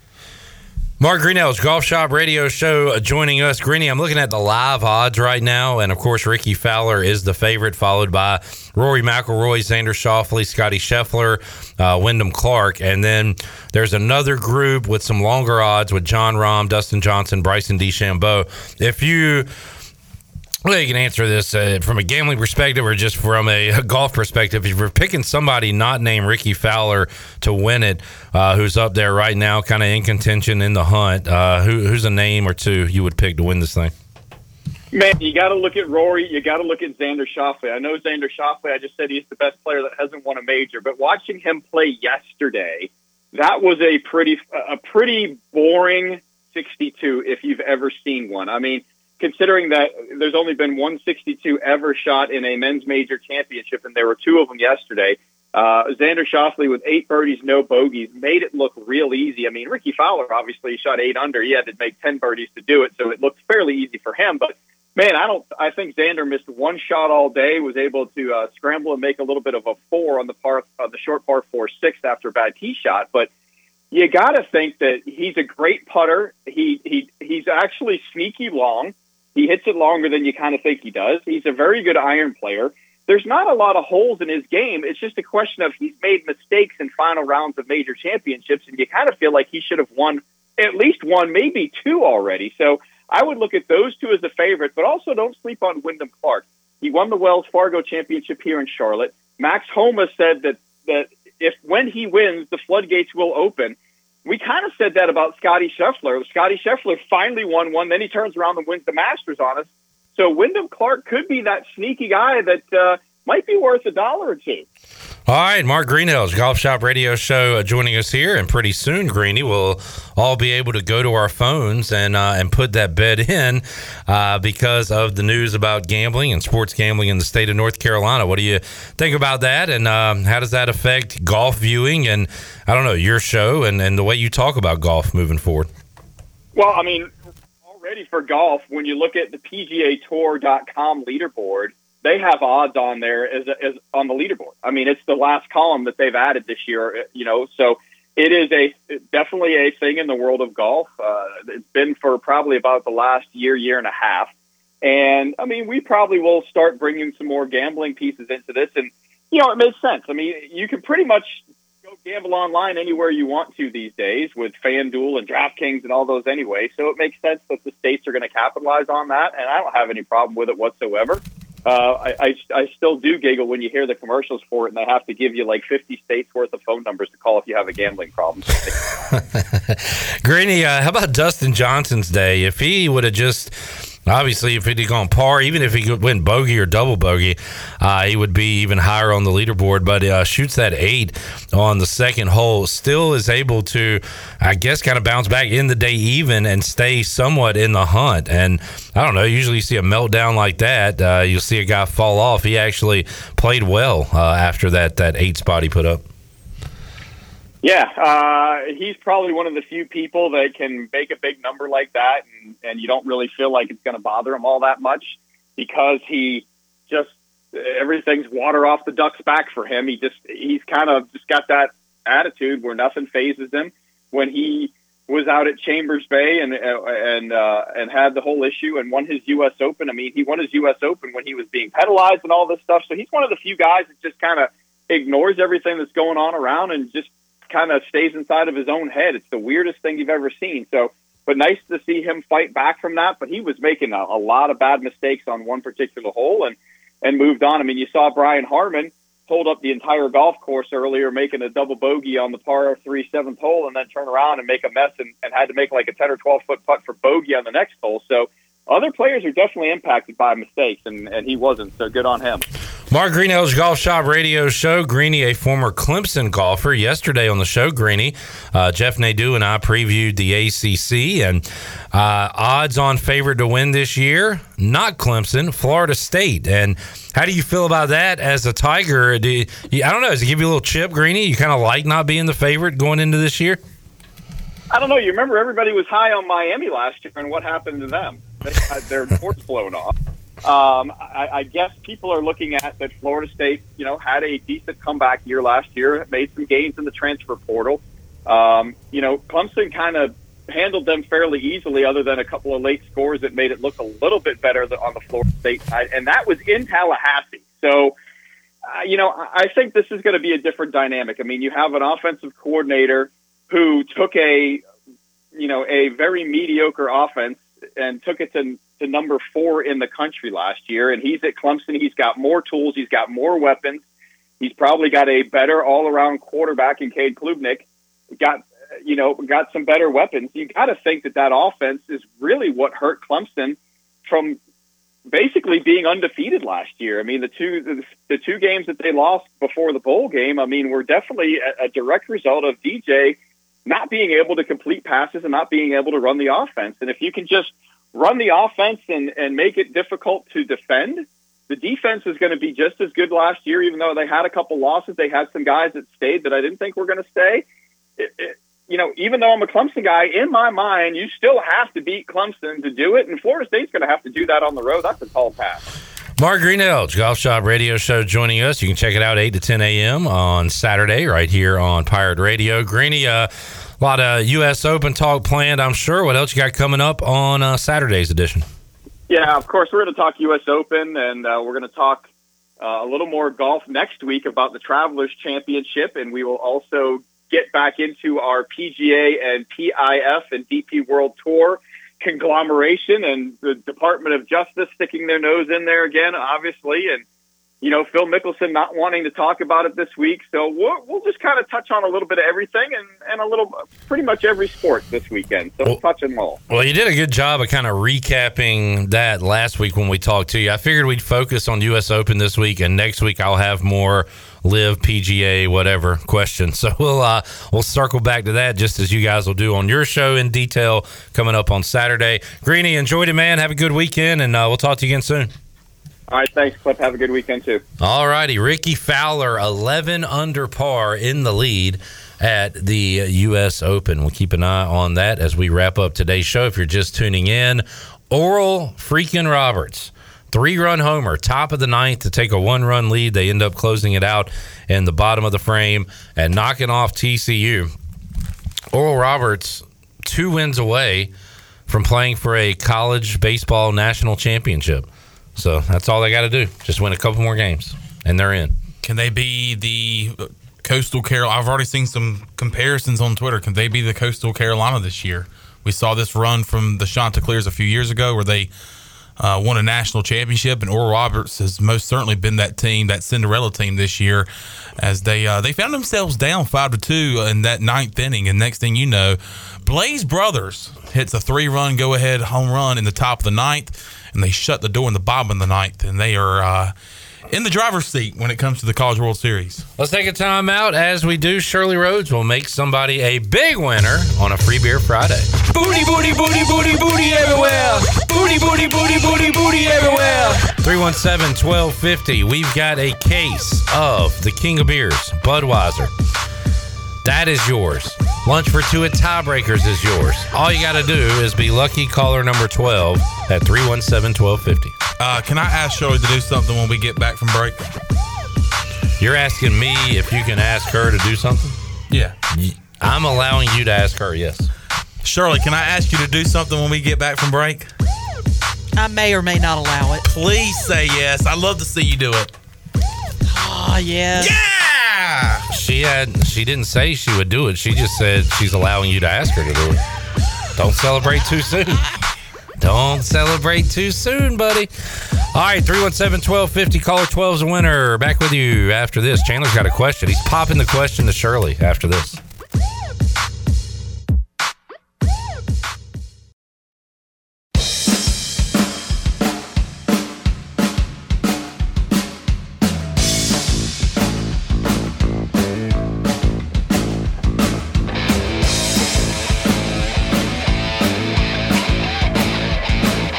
You're listening to Hour 3 of Pirate Radio Live. This hour of PRL is brought to you by Bud Light, reminding pirate fans to stay in the game and drink responsibly.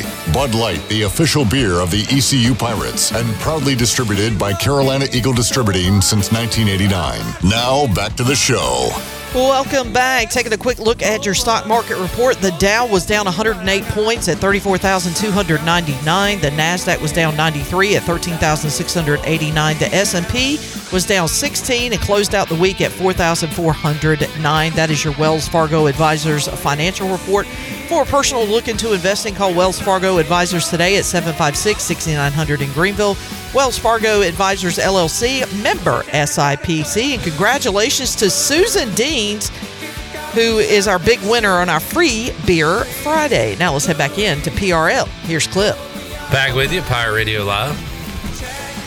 Chandler just uh Chandler just pulled a clip Brock on me, and I, I feel I feel bad. I said Rickie Fowler, who's walking through uh, a lot of high grass and sand, and right now not where he wants to be. I said still rocking those uh, fresh red, white, and blue cleats. And Chandler, And I said, what? Is he playing football? Chandler in disgust said, "Golf shoes," and I was like, "Man, I just I, I, I sound like a non-sports guy." I, I said something. I think it was last week. I said scored a home run or Oh, or- don't say that. or did something Gross. or said something like that. That that's effect. gross. And um, definitely not as cringeworthy. Uh, the you saying cleats is not as cringeworthy as that. So Did you see that home run that uh, Oral Roberts scored a moment ago? Uh, th- they got three points on it.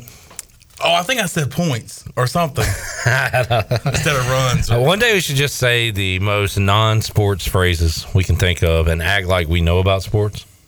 You down? Mm-hmm. I mean, you kind of do it every day. That's a joke. That is not true. You're a sports guy, Chandler. You're my sports guy. All right. You know what? You're what else you are? You're a countdown guy. Yep. This is your time to shine. All right, but you don't shine alone. I can't shine unless something somebody does something for me. That's right. Shirley, slap on that hat as you already have, and back that fat old white truck up of yours. Back it up. You had back to it up. You said old. Yep. Old. There is no rust in this trunk. Old. I'm just O saying. L E. Old. Really? Yeah. Why are we doing this? What is the point? What is the purpose of this exercise? Because clip, baseball's over. College baseball for East Carolina. What are we looking forward to now when it comes to East Carolina sports? Volleyball. No. I am. Well, yes, yes. Oh, Wow. Sorry. Look at this guy. Sorry. A bit rude. Yes. You're Not a not a Title Nine guy. I'm so in trouble right now. All right. Cancel Chandler. Yes. Yes. But no. Okay.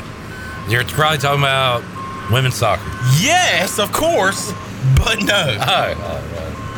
Uh, there's got to be some outdoor track and field. Uh, you're close because it is outdoors.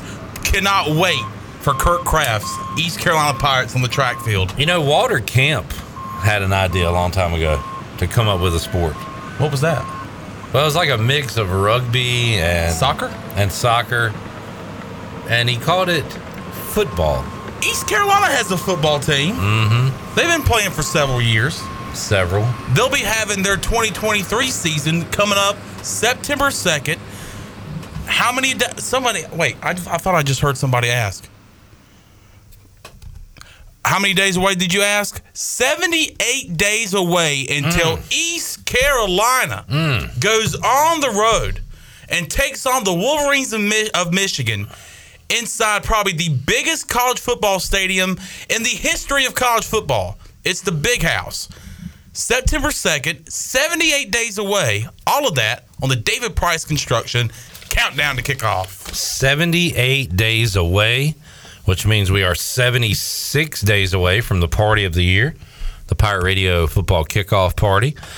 Awesome stuff, Chan Man. Thanks to David Price Construction for the David Price countdown to kickoff. You can call 919 291 5532 or visit online davidpriceconstruction.com.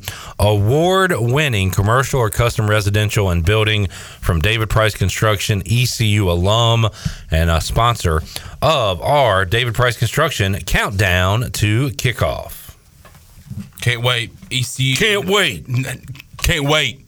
Can't wait. You know what else we're counting down? Forgot to do this. What's that? Man.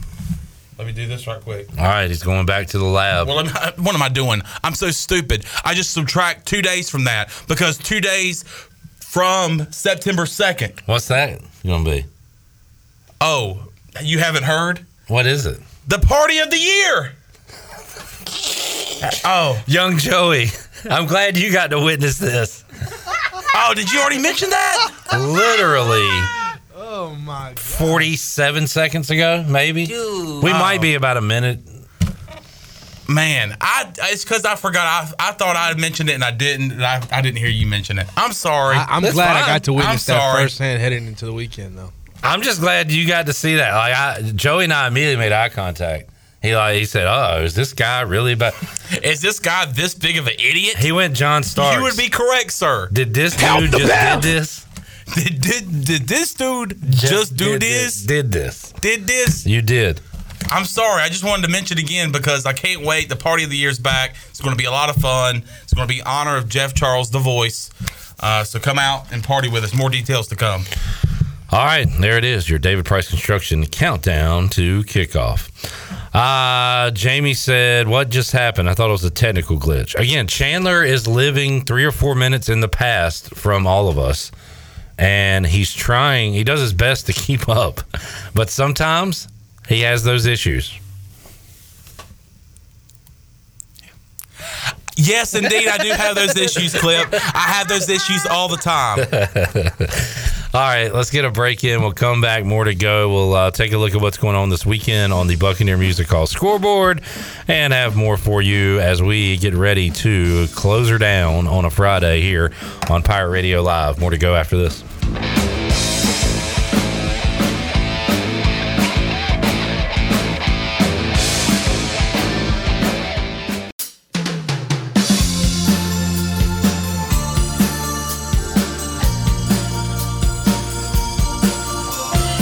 You're listening to Hour 3 of Pirate Radio Live. This hour of PRL is brought to you by Bud Light, reminding pirate fans to stay in the game and drink responsibly.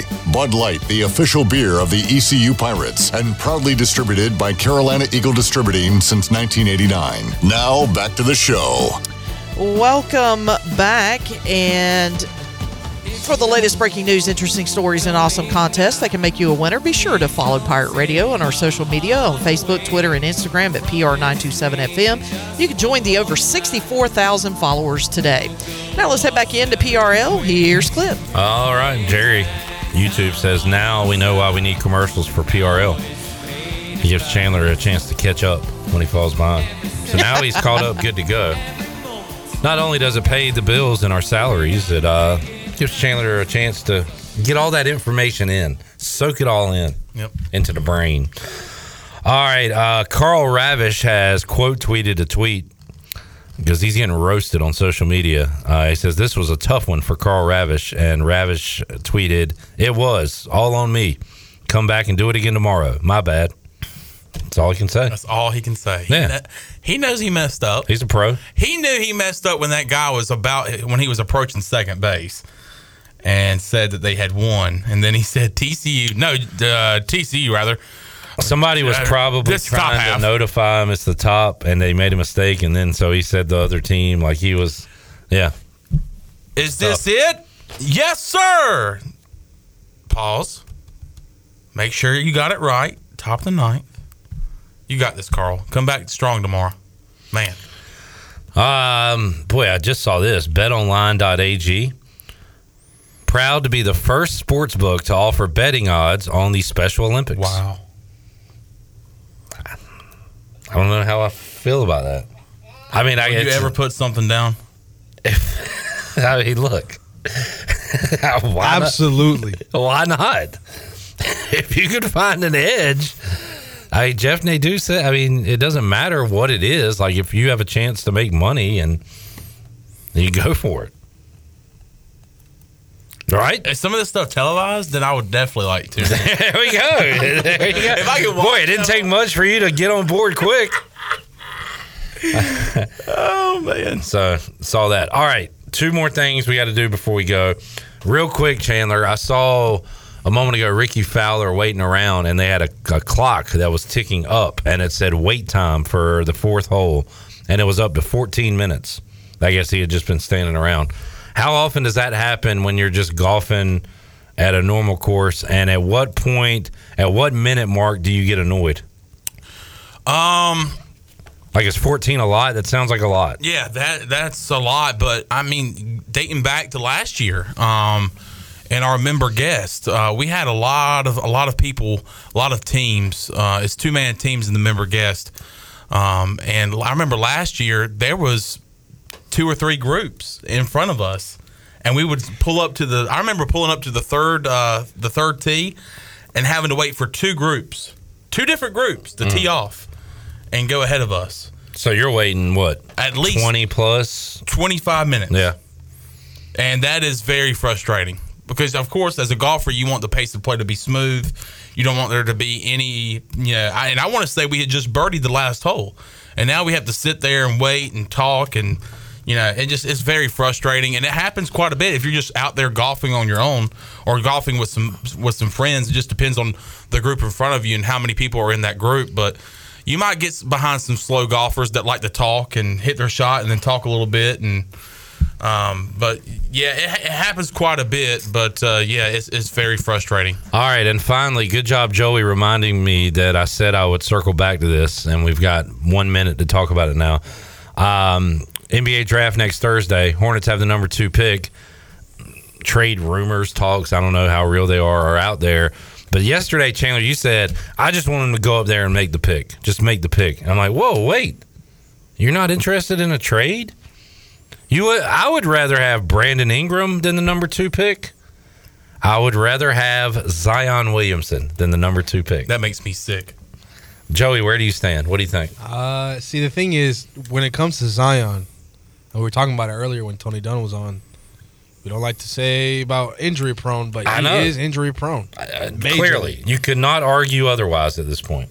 And as much as a freak he was at Duke, he just hasn't been that guy since Duke. And So you would not do that trade. I don't know. I don't know because genuinely, like Scoot Henderson, Brandon Miller, are not enough, giving me personally enough excitement to take them at two. Mm. But do I really want Zion Williamson? How about Brandon Ingram? I would if Brandon Ingram was in the package. Yeah. Now, that, now we can start talking. Okay. Chandler, you just want to make the pick. I just I look the the Panthers, the Hornets have a chance to pick a guy that can change their franchise. Can do they? At number two, I mean, of course, One of number- these guys, you think? I mean, it's. Yeah. I think yeah, num- a number two pick would be something that should change a franchise. Whether that's in this draft or not, I don't think so. Shirley, do we have to do a break real quick? A uh, say the sponsors. Come on. Uh, yes. All right, let's run through them real quick. Give me just a second All right, here. you ready, Chandler? Yep. All right. All right, the buck. uh, live music every single day of the week. Uh, how many times do they have it a week? Seven times they'll have live music, whether it's DJ Captain Morgan on Tuesday, open mic night on Monday, line dancing lessons on Great place to watch a game too. Yes. Shirley, Uh, Easter, uh, East Carolina Chrysler Dodge Jeep. Need a car? Go there. go see them. First Bank. Uh, you need to. They're not the second bank, are they? No, Nah, they're first. The, the very first. Yep. Uh, Appliances Superstore. Um, hello. Do you need appliances? Do you need a washer and dryer? Do you need a refrigerator? Go see Frank Lee over at Appliances Superstore. Everything is is at least forty percent off from retail price. Man. go see him. Frank. Ron Ayers. Uh, Ron Ayers Motorsports Superstore. Need a lawnmower? Do you like to ride uh, More? motorbikes Lawn more. side by side? Go, go see my friend Jimmy Stallings at Ron Ayers Motorsports. Oh, he is the nicest guy ever. He is. Shirley. That's it. All right. Chandler, good job. Thank you. Joey, great work this week, man. Third straight day producing uh, on the video side. Shirley's going to be out of pocket for a little while. So I will be back uh, next Friday, and uh, I will be at the ladies' clinic for ECU football. All right. So We'll you will see me there. that. All right, Shirley, uh, Chan, man, Joey, thank you, fine folks. Thank you all for tuning in as well. Have a great weekend, and we'll see you back here Monday at 3 on Pirate Radio Live. Jeff Charles, take us home. Have a great night, Eastern Carolina.